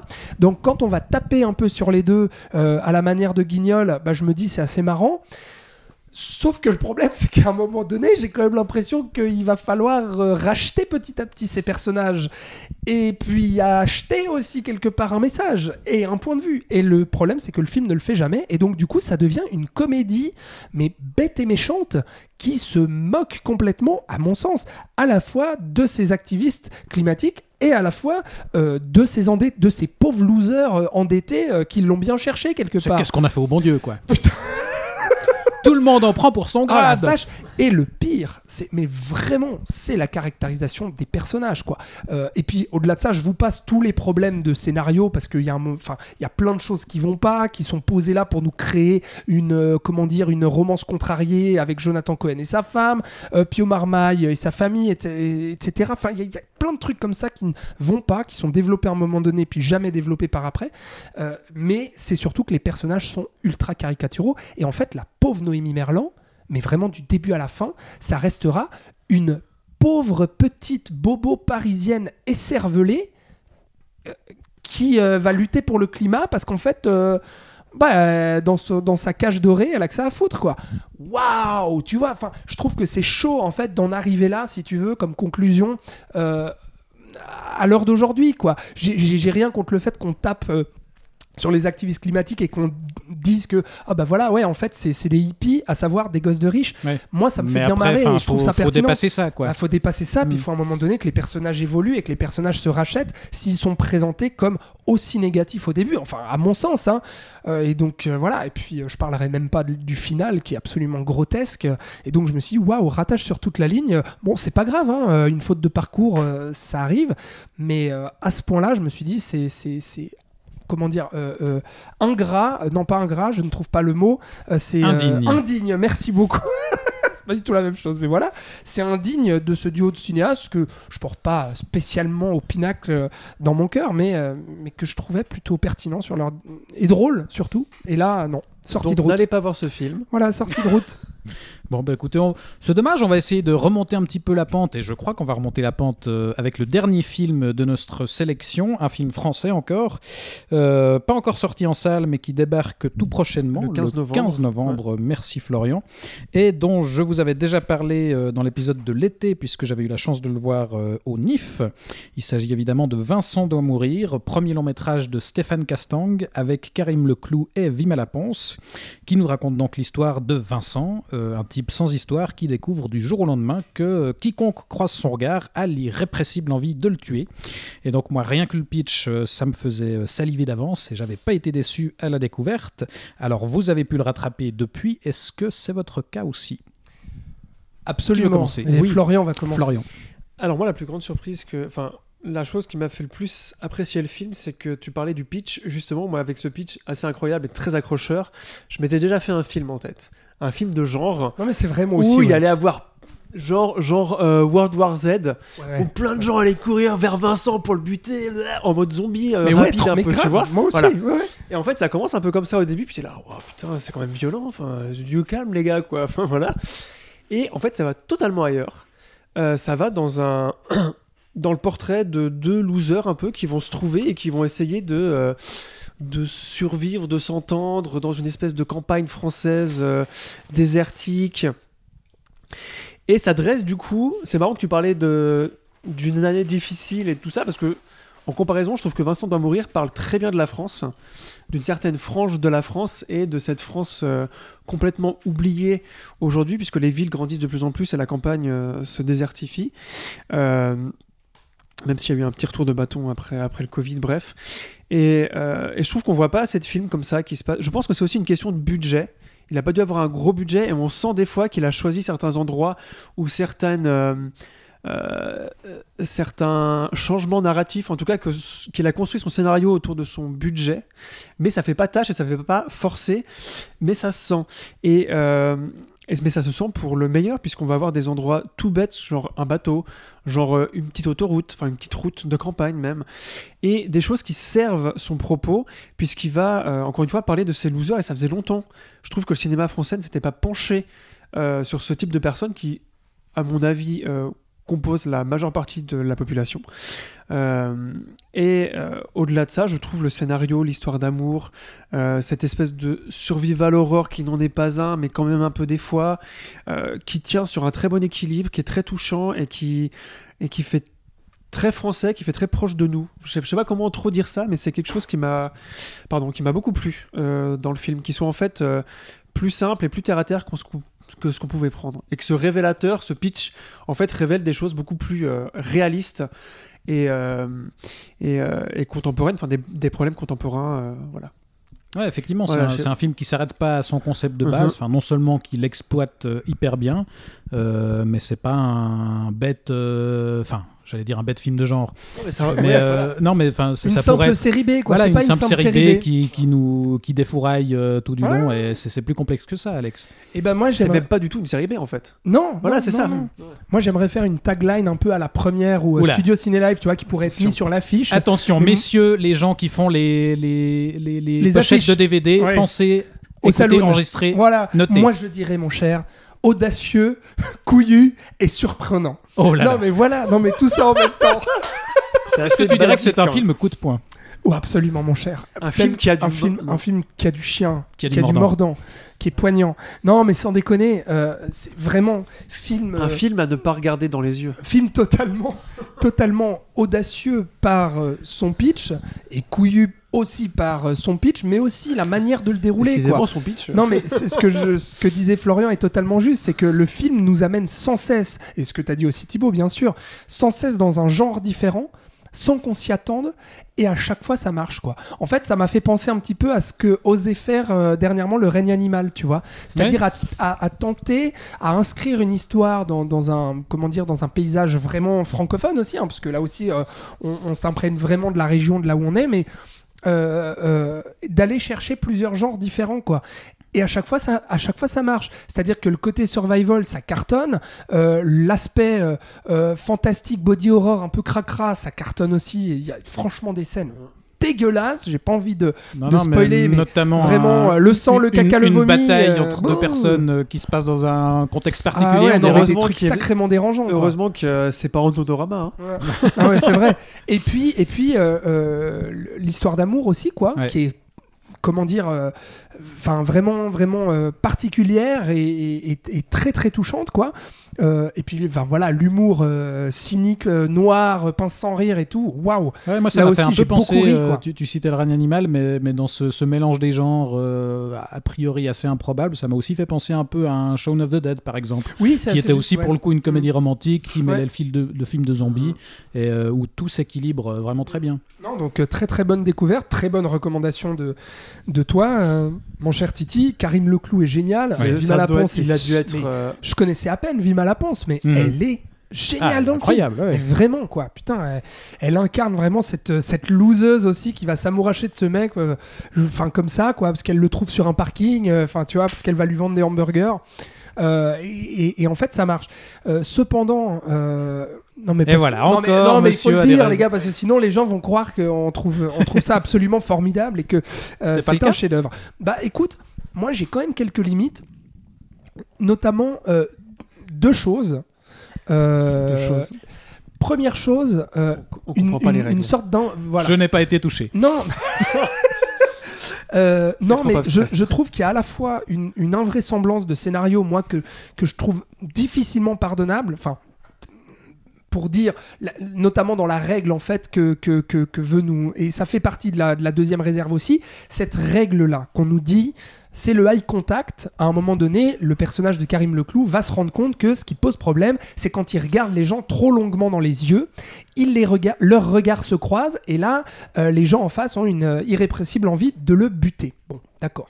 Euh, pardon, mais moi, le premier truc auquel j'ai pensé, c'est Mais des Euh, lunettes de soleil, mets connard. des lunettes de soleil, fous un masque, mets une cagoule? Non mais pardon, mais tu mets un masque d'Halloween. Enfin, je sais pas.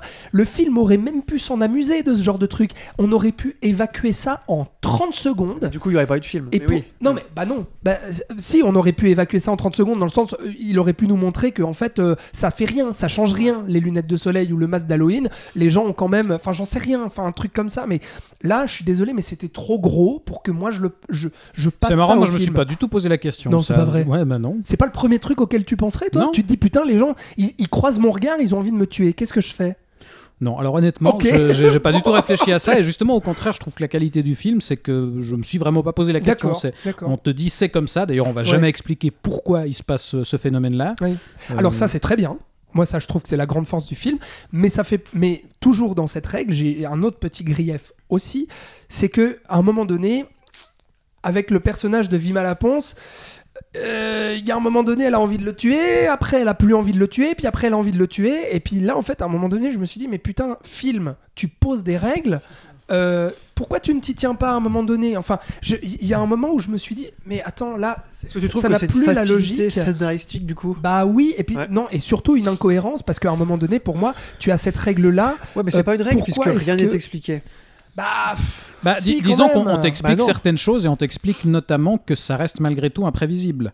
Parce que voilà, c'est un léger spoil, mais il va finir par découvrir que qu'il gens- y a d'autres gens qui, Oui. euh, qui Mm. subissent ce phénomène-là, Mm.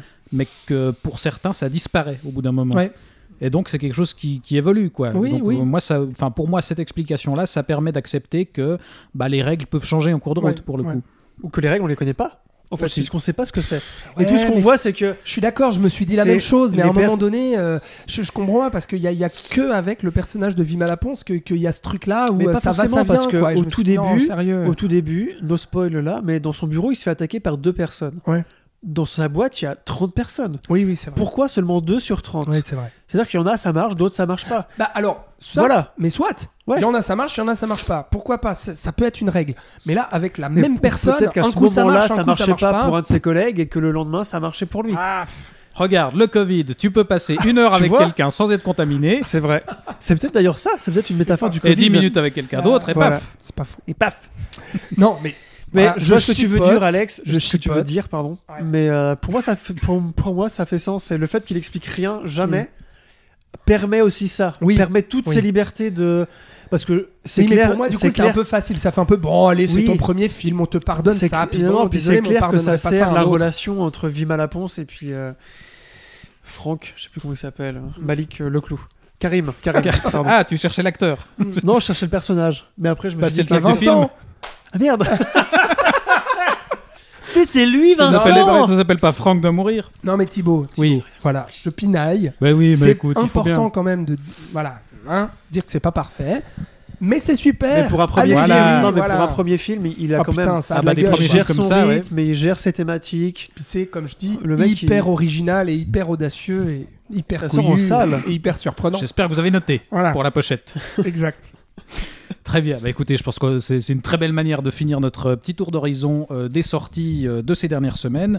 Et comme le veut la tradition, on va quitter le présent pour retourner dans le passé avec euh, nos coups de cœur du passé, les films euh, anciens qu'on a découverts euh, l'un et l'autre, les uns et les autres euh, ces dernières semaines. Et on va commencer par toi, Florian. Ah oui Euh, D'accord. Toi, Attends, je me as-tu tes notes Sors tes notes, puisque toi, tu as découvert La foire Ah, des, des ténèbres. ténèbres. Qu'est-ce donc? Alors, t'as vu Putain, on sent qu'on est en fin d'émission. hein. C'est ça. C'est l'automne. Oui. Et pour Halloween, je me, je me suis dit, putain, j'ai pas envie de me Faut refaire regarder un film l'étrange- d'horreur. Non mais mm, mm, oui, mais à chaque fois que tu regardes des listes, chaque année c'est les mêmes et c'est toujours des trucs assez moyens. Sauf l'étrange Noël de Monsieur Jack qu'on a vu, euh, c'est bon quoi. Merci, on le connaît par Comment cœur. ça, c'est bon? Non, mais Chaque année, mec. c'est bien de le revoir, mais Ouais, des, des et fois, à t'as Noël. quand même, Et merci. Exact. t'as quand même envie de voir autre chose. Voilà. Oui. oui. Et donc je me suis un peu renseigné un peu plus, euh, voilà, et j'ai découvert ce film, La Foire des Ténèbres, euh, qui est vraiment, qui a vraiment la réputation d'être un film d'automne et un film d'Halloween aux États-Unis, euh, mais qui n'est pas du tout connu ici, très peu connu parce que bon, il a fait un flop à sa sortie, puis il a eu une production super com- compliquée. Euh, mais c'est quand même réalisé par euh, Jack Clayton, un réalisateur britannique euh, qui avait notamment réalisé Les Innocents, la première version. Donc, euh, J'ai toujours pas vu, putain. Chef d'œuvre. Eh voilà. oui, pareil. dont euh, les autres est un remake ou une nouvelle adaptation euh, du Tour d'écrou donc de Henry, Henry James un. Ben, euh, Haunting of Bly Manor aussi. Aussi, reprenait- c'est juste, ça, voilà. ça. Mais c'est un, roman qui a tellement été Mm. enfin c'est une novella je sais plus si c'est un roman qui a été tellement fait de Mm. fois mais lui enfin les innocents c'est quand même considéré comme une des meilleures en tout cas une- la première vraiment marquante et c'est lui qui avait aussi fait euh, le ah The Great Gatsby avec Robert Redford et Mia Farrow donc c'est quelqu'un qui se spécialise dans les adaptations littéraires et qui a la réputation d'être euh, enfin qui avait avant parce que je crois qu'il est mort euh, d'être euh, un des réalisateurs ou le réalisateur qui réussit mieux les, adaptations littéraires. Malheureusement, c'est quelqu'un qui a eu beaucoup de problèmes de production pour beaucoup de ses films. Du coup, il a, il a dû réaliser 8 ou 10 films sur toute sa carrière qui s'est étendue sur quand même 60 ou 70 ans. En parallèle, il était quand même scénariste et producteur parce que quand il, quand il n'arrivait pas à faire ses films, ben, il, fallait bien qu'il bosse un petit peu. Il a travaillé avec, beau- av- avec beaucoup de gens à côté. Et donc pour ce film, La Foire des Ténèbres, c'est adapté d'un roman euh, de Ray Bradbury. Bradbury, euh, qui est donc euh, l'écrivain de Fahrenheit 451 et des Chroniques martiennes, donc un auteur de science-fiction classique et très important. Qui à l'époque d'ailleurs est. Là, je vais vous faire un petit historique du film parce que ce que j'aime bien. Depuis que je suis cinéphile, c'est aussi de voir les films qui ont eu des productions vraiment complexes et de voir à quel point euh, l'histoire de la construction d'un film peut être aussi passionnante que le film en lui-même, en fait. On pense à Gilliam avec euh, Don, euh, Don Qui- Quixote, il y a beaucoup d'autres exemples.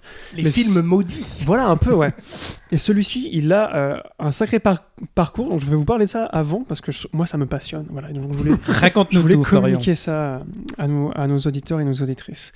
Alors, Bradbury avait déjà en fait écrit euh, une, euh, une nouvelle qu'il avait adaptée en scénario parce qu'il voulait en faire un projet où Gene Kelly, à l'époque, allait tenir le rôle principal.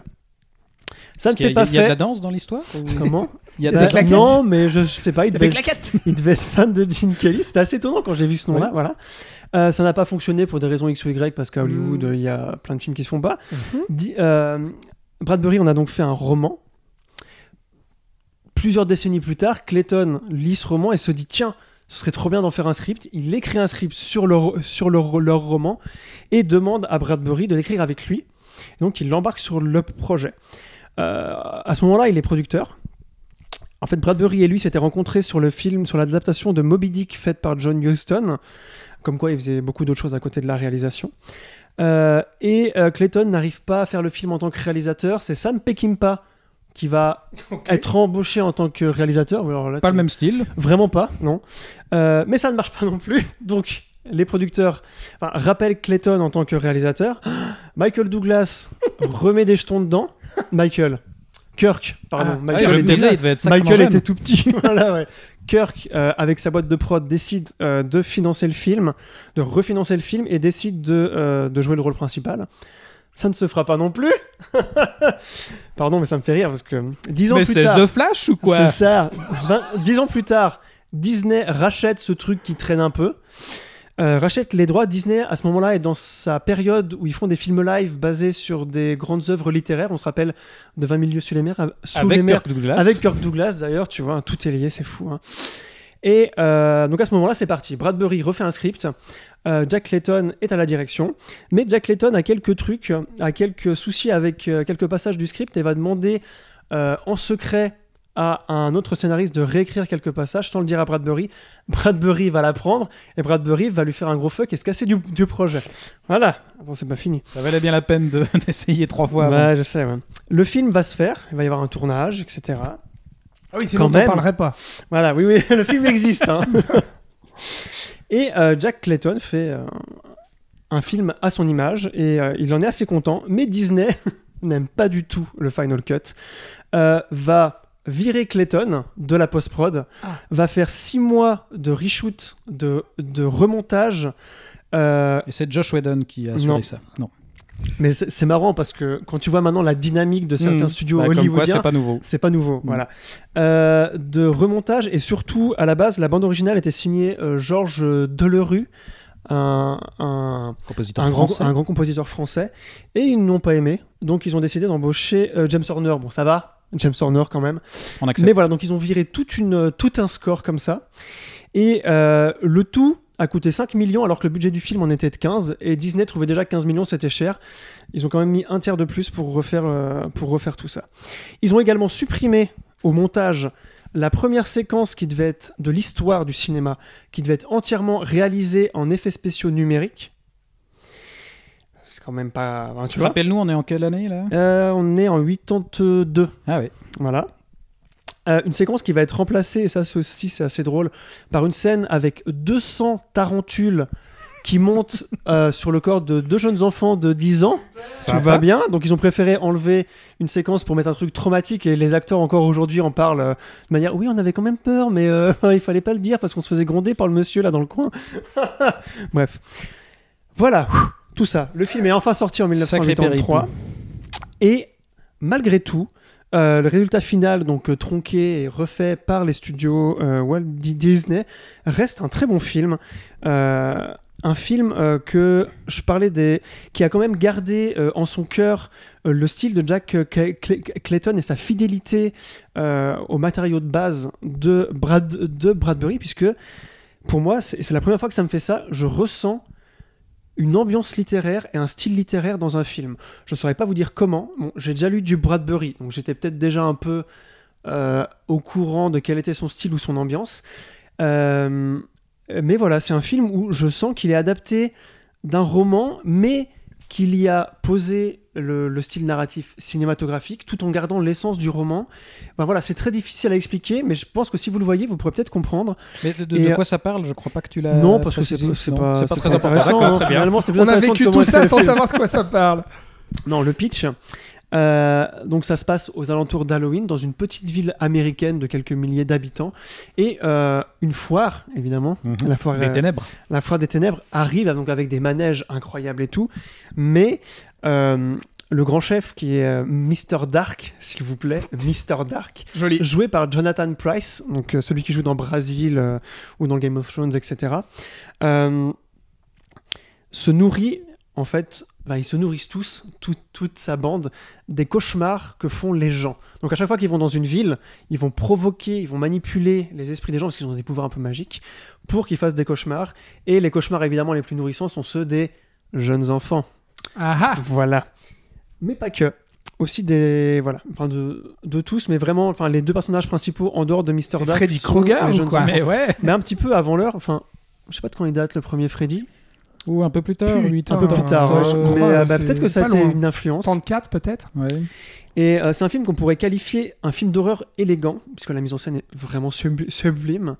Euh, une fable qui parle euh, des regrets aussi, parce qu'il y a tout un propos sur la relation au père, sur ce que, le- sur ce que le père a fait ou n'a pas fait, ce qu'il regrette d'avoir fait. Euh, c'est vraiment, c'est vraiment super, moi ça m'a beaucoup touché aussi à ce niveau-là. Euh, et voilà, donc c'est un film, que, un film d'automne que je conseille beaucoup parce qu'il y a toute cette ambiance, encore une fois, d'Halloween, de feuilles, Halloween. Halloween et tout. Et c'est un film qui a beaucoup influencé Spielberg. Spielberg a- même voulu euh, en faire un remake un temps. Euh, là, il y a Seth Graham Greene qui a voulu en faire un remake euh, il y a 5 ans, mais ça n'a pas marché. C'est donc le mec qui avait écrit euh, Pride and Prejudice and Zombies. Je sais pas si tu- mais c'est c'est un mec qui a pas fait de film, il a que fait des séries. Mais c'est un truc qui est encore là. Et Disney voudrait en faire quelque chose encore, euh, puisqu'ils veulent tirer du pognon de tout. Ouais, aux États-Unis, il y a quand même un petit. Voilà, c'est ça. Il y a euh, quand de même culte, un je crois. cult Petite following. Voilà, comme on, appelle ça. Euh, et bah donc il n'est pas trouvable ici. Enfin, il faut le, soit il faut le pirater, soit le Ouais. commander en DVD là-bas. Mais ça vaut vraiment le détour. Ça vaut aussi vraiment le détour de découvrir ou redécouvrir ce réalisateur, même s'il a fait peu de films. Et, euh, et je finirai sur le fait que euh, le director's cut existe sur une VHS. Euh, ça, finit vraiment la légende qui est autour de ce film, euh, qui est conservé. euh, aux États-Unis dans le l'institut euh, de Ray Bradbury et de ses ayants droit, bref, tout ça. D'accord. Et donc Peut-être un jour peut on le verra. Bah non, c'est ça Ouais. qui est dommage. voilà. Alors, bravo, hein. Mais j'aime bien tout ce truc qui va autour de ces films. Voilà, donc c'est ce que je vous conseille ce mois-ci en tant que film du passé. Voilà, Bah écoute, euh, très belle histoire. Merci pour, pas euh, pour un beau roman, historique. une belle histoire. Non mais, non, mais effectivement, moi je, je connaissais le, le film de nom et euh, Ah oui je- ça me titillait de, de le découvrir et là d'autant plus. Ah tu, bah, un tu moyen donnes envie. tu- J'ai un moyen pour que tu le vois, Titi. Euh, Alex, on va passer à Oui. toi. Euh, tu voulais nous parler euh, bah, non seulement d'un film, mais aussi d'un d'un festival, puisque tu voulais nous parler du festival Lumière auquel tu t'es rendu et où tu as découvert, je crois, un très beau film Lost du Highway Nouvel Hollywood. Oui. Raconte-nous tout. Effectivement. Festival Lumière, je vous en avais déjà parlé euh, l'année passée. Donc, festival qui a lieu à Lyon euh, chaque mois d'octobre, qui est un festival de films de patrimoine, hein, qui célèbre euh, bah, des cinéastes, acteurs, actrices et autres du milieu du cinéma et qui est tenu donc par Thierry Frémaux, directeur artistique du Festival de Cannes. Donc, qui a un carnet d'adresses long comme le bras et puis qui fait venir on ne peut plus de stars qui viennent défiler à la fois sur un tapis rouge, présenter certains de leurs films en avant-première, mais surtout euh, présenter des rétrospectives et recevoir des prix. Alors cette année, c'était Wim Wenders qui recevait le prix Lumière, c'est-à-dire que chaque année, il y a euh, une personnalité qui reçoit le fameux prix Lumière, euh, donc qu'on met à l'honneur et puis bah, dont on retrace toute la carrière dans les salles de cinéma de Lyon. L'année passée, c'était Tim Burton, c'est ça? Absolument. L'année Oui. passée, c'était Tim Burton. C'est un festival qui a fêté ses 15 ans, sauf erreur, Ah oui. cette année. Voilà.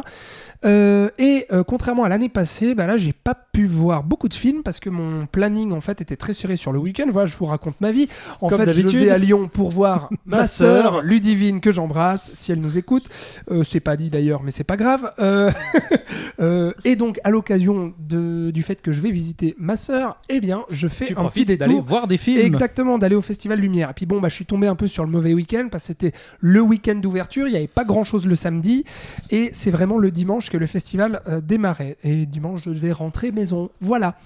Mais donc, euh, et puis, ah oui, si, attends, je vous raconte ma vie encore parce que Qu'est-ce j'aime qui s'est bien. passé encore Oui, Qu'est-ce que t'as non, mangé non, le non, midi Non, mais j'en profite parce que ça a quand même un lien avec le cinéma. Euh, Donc, j'ai vu un seul film dont je vais vous parler, mais j'ai pu assister aussi au salon du DVD. Oh, Voilà. mais qu'est-ce donc que le donc salon du DVD, euh, Alexandre Lumière, eh bien, euh, ça fait 5 ans que ça existe. Et puis, en fait, les éditeurs, bah, notamment comme Carlotta, Potemkin, euh, Joker's Film et autres, ouais, voilà, pour en citer quelques-uns, Gaumont Pâté, tout ça, bref, euh, viennent présenter, avoir des petits stands, en fait, des stands d'éditeurs, et puis rencontrer leur public et euh, vendre leurs derniers ouvrages, leurs derniers ouvrages, leurs dernières éditions Tu- remasterisées. Tu leur as glissé tes idées pour les taglines euh, sur les pochettes J'aurais dû, j'aurais dû.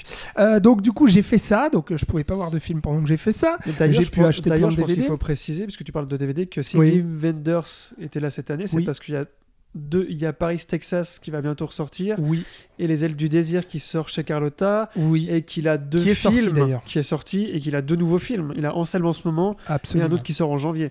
Donc absolument. fait il avait aussi plein d'actu. Wim euh, et Tim Burton l'année passée aussi, avec Wednesday. Avec Donc, euh, la- voilà. c'est ça. Alors c'est pas un toujours- argument non, mais euh, enfin, du Ça festival. toujours assez bien, je trouve. Voilà, bon, euh, il y a trois ans, c'était Jane Fonda. Elle avait pas spécialement une actu brillante. Enfin, je crois que c'était Jane Fonda, sauf erreur. Pardon, je veux pas dire Mais bref, continue sur les voilà. DVD. Oui, non, donc sur les DVD, bah voilà, je m'en suis acheté plein, c'était super Il y avait sympa. des soldes. Il m'a même Euh, aché un coffret que j'avais commandé spécialement parce que je savais qu'il allait sur Oh, Ça, ça. c'est sympa. Ah, La trilogie sympa, des tuches, ouais, sympa. c'est vrai que c'était. Non, et j'ai surtout pu voir. Alors, je suis allé assister à un concert dans une église à Lyon, un concert à la bougie d'un quatuor à cordes qui nous a joué à l'occasion des 100 ans de la Warner Bros. et ben qui nous a joué les plus grands thèmes de, de la Warner. Euh, C'était super. une chouette Voilà. expérience, dis-moi. Donc de Batman au Seigneur des Anneaux en passant par Harry Potter euh, et autres. Voilà. Donc c'était super. Et je suis allé voir un film au Festival Lumière cette année parce que j'ai quand même réussi à me le caser en une soirée. Et pas n'importe lequel parce que euh, j'ai vu un très très bon film, euh, L'Épouvantail, un film de 1973 euh, signé de Jerry Schatzberg. Film Jerry? Jerry, Jerry, Jerry, euh, Jerry. Jerry Schatzberg. Jerry.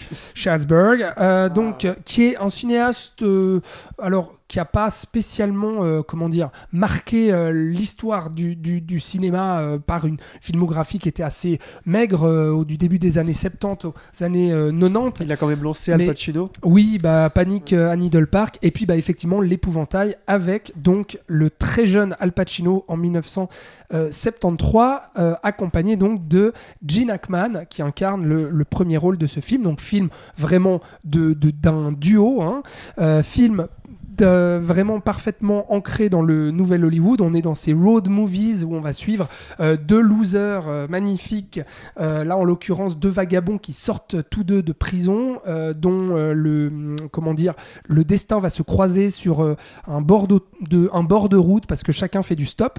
Et puis ils vont s'accompagner euh, dans leur euh, petit périple où Gene Hackman eh bien, veut rentrer chez lui pour euh, fonder son entreprise de, de- lavage de voitures. Et puis Al Pacino veut retrouver apparemment son enfant, veut lui offrir un cadeau à son enfant qui devrait avoir 5 ans mais qu'il n'a jamais connu puisque eh ben, il a fait de la zonzon. Film quand même, L'épouvantail, qui a remporté la Palme d'Or à l'époque, en 1973. Et puis, Jerry il faut dire quand même quelque chose, c'est que même si euh, il y a très peu de ses titres qui sont reconnus, mais une Palme d'Or quand même, hein, mais c'est surtout un mec qui a euh, été connu à travers la photo.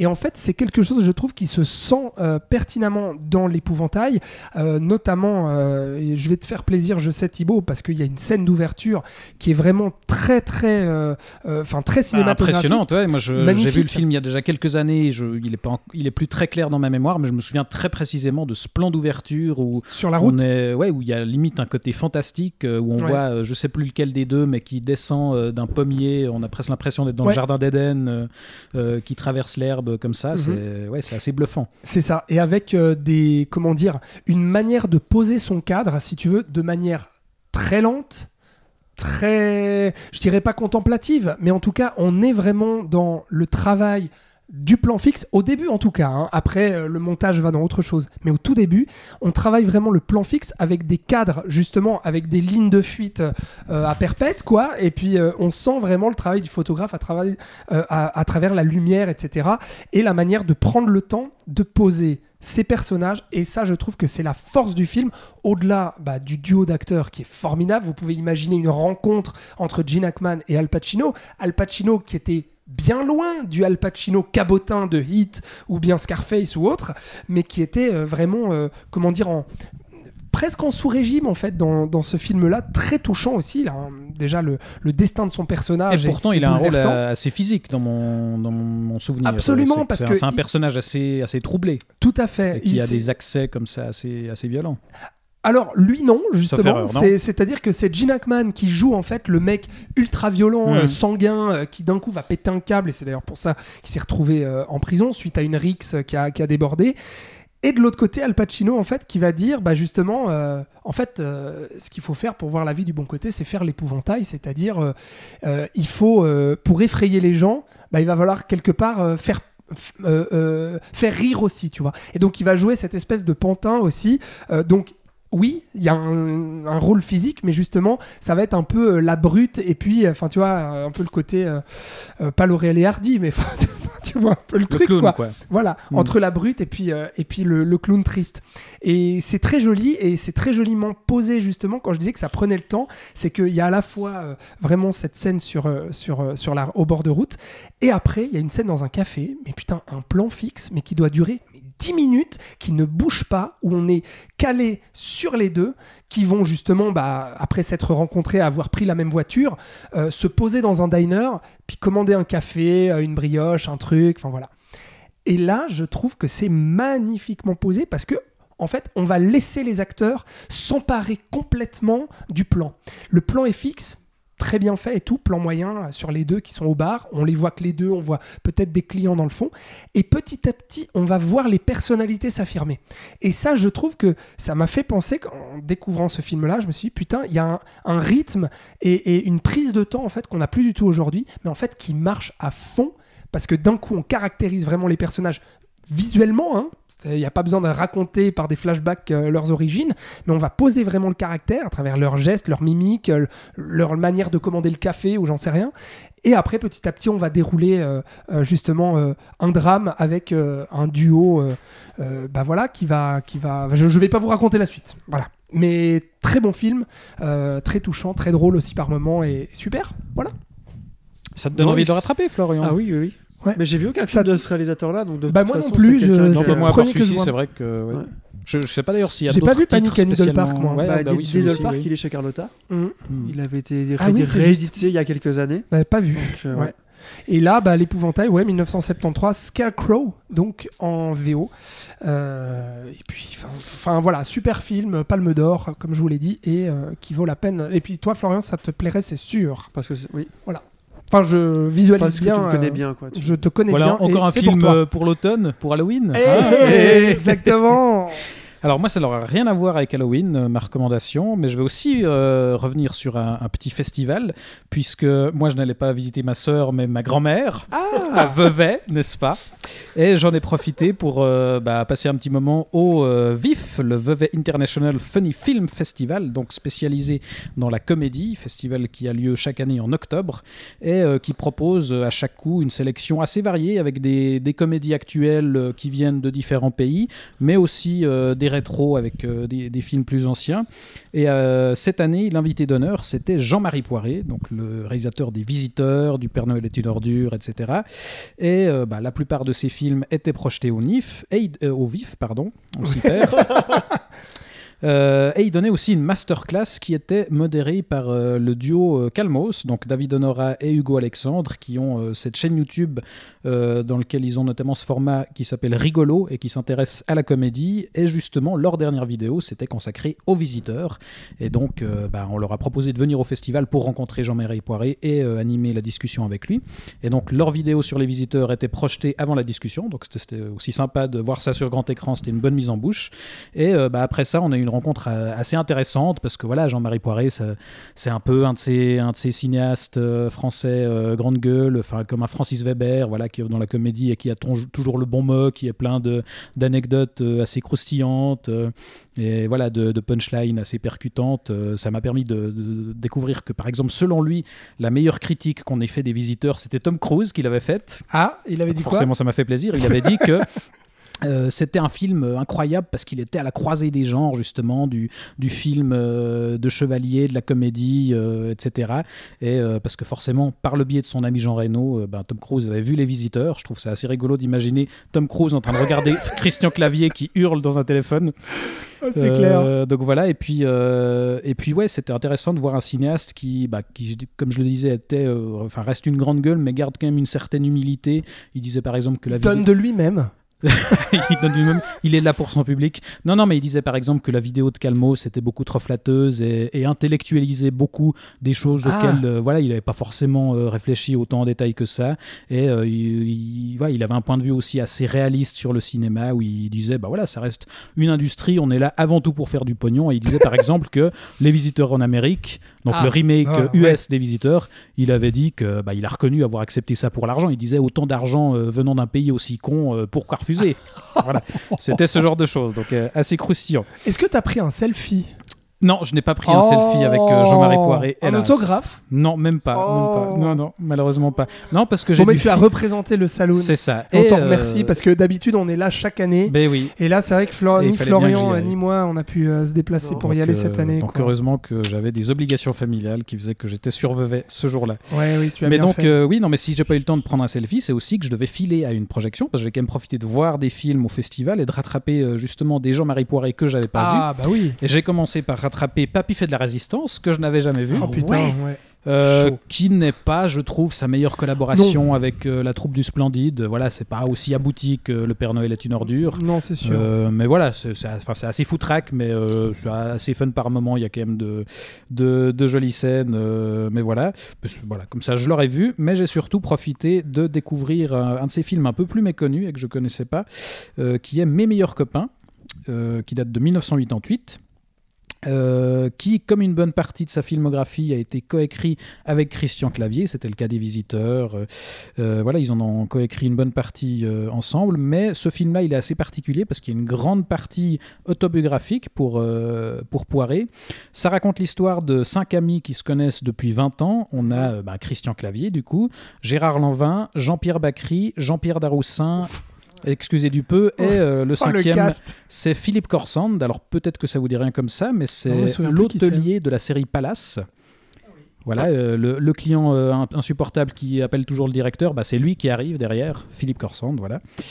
Euh, et tous les cinq qui se retrouvent dans une maison de campagne euh, à l'occasion du retour en France de leur vieille copine Bernadette, avec qui euh, ils avaient monté un groupe dans leur jeunesse. Et alors le groupe s'était arrêté très rapidement, mais cette Bernadette, elle avait poursuivi dans la musique et c'était devenue une chanteuse à la carrière internationale, un peu à la Céline Dion, parce qu'elle a aussi un manager québécois avec qui elle s'est mariée. Donc voilà, on a deux, trois ressemblances.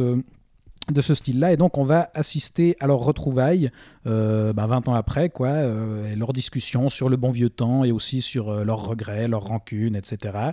Et donc ce qui est intéressant, c'est qu'on n'est pas dans la comédie hyper appuyée, euh, mais on est dans quelque chose de plus mélancolique, avec des touches d'humour bien sûr, mais ce qui est intéressant, il disait dans sa masterclass que d'après lui, la spécificité de son cinéma, c'était que on pourrait raconter n'importe laquelle de ces histoires sérieusement, sans que ce soit une comédie.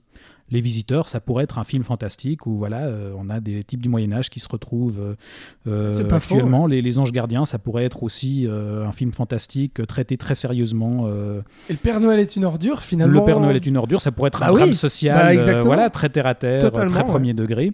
Et c'est d'autant plus intéressant de voir ce film-là qui bah, joue avant tout la, la- la carte du drame quand même. Il y a évidemment des gags, bien sûr, il y a des moments très drôles, notamment avec Jean-Pierre Daroussin qui joue un espèce de stoner euh, euh, out euh, la majeure partie du temps et qui, a des moments assez croustillants. Mais euh, il y a aussi plein de flashbacks avec leurs années hippies où c'est tourné en noir et blanc, puis en sépia, puis ils ont tous des coupes improbables. Voilà, Jean-Pierre Bacry est très drôle là-dedans aussi.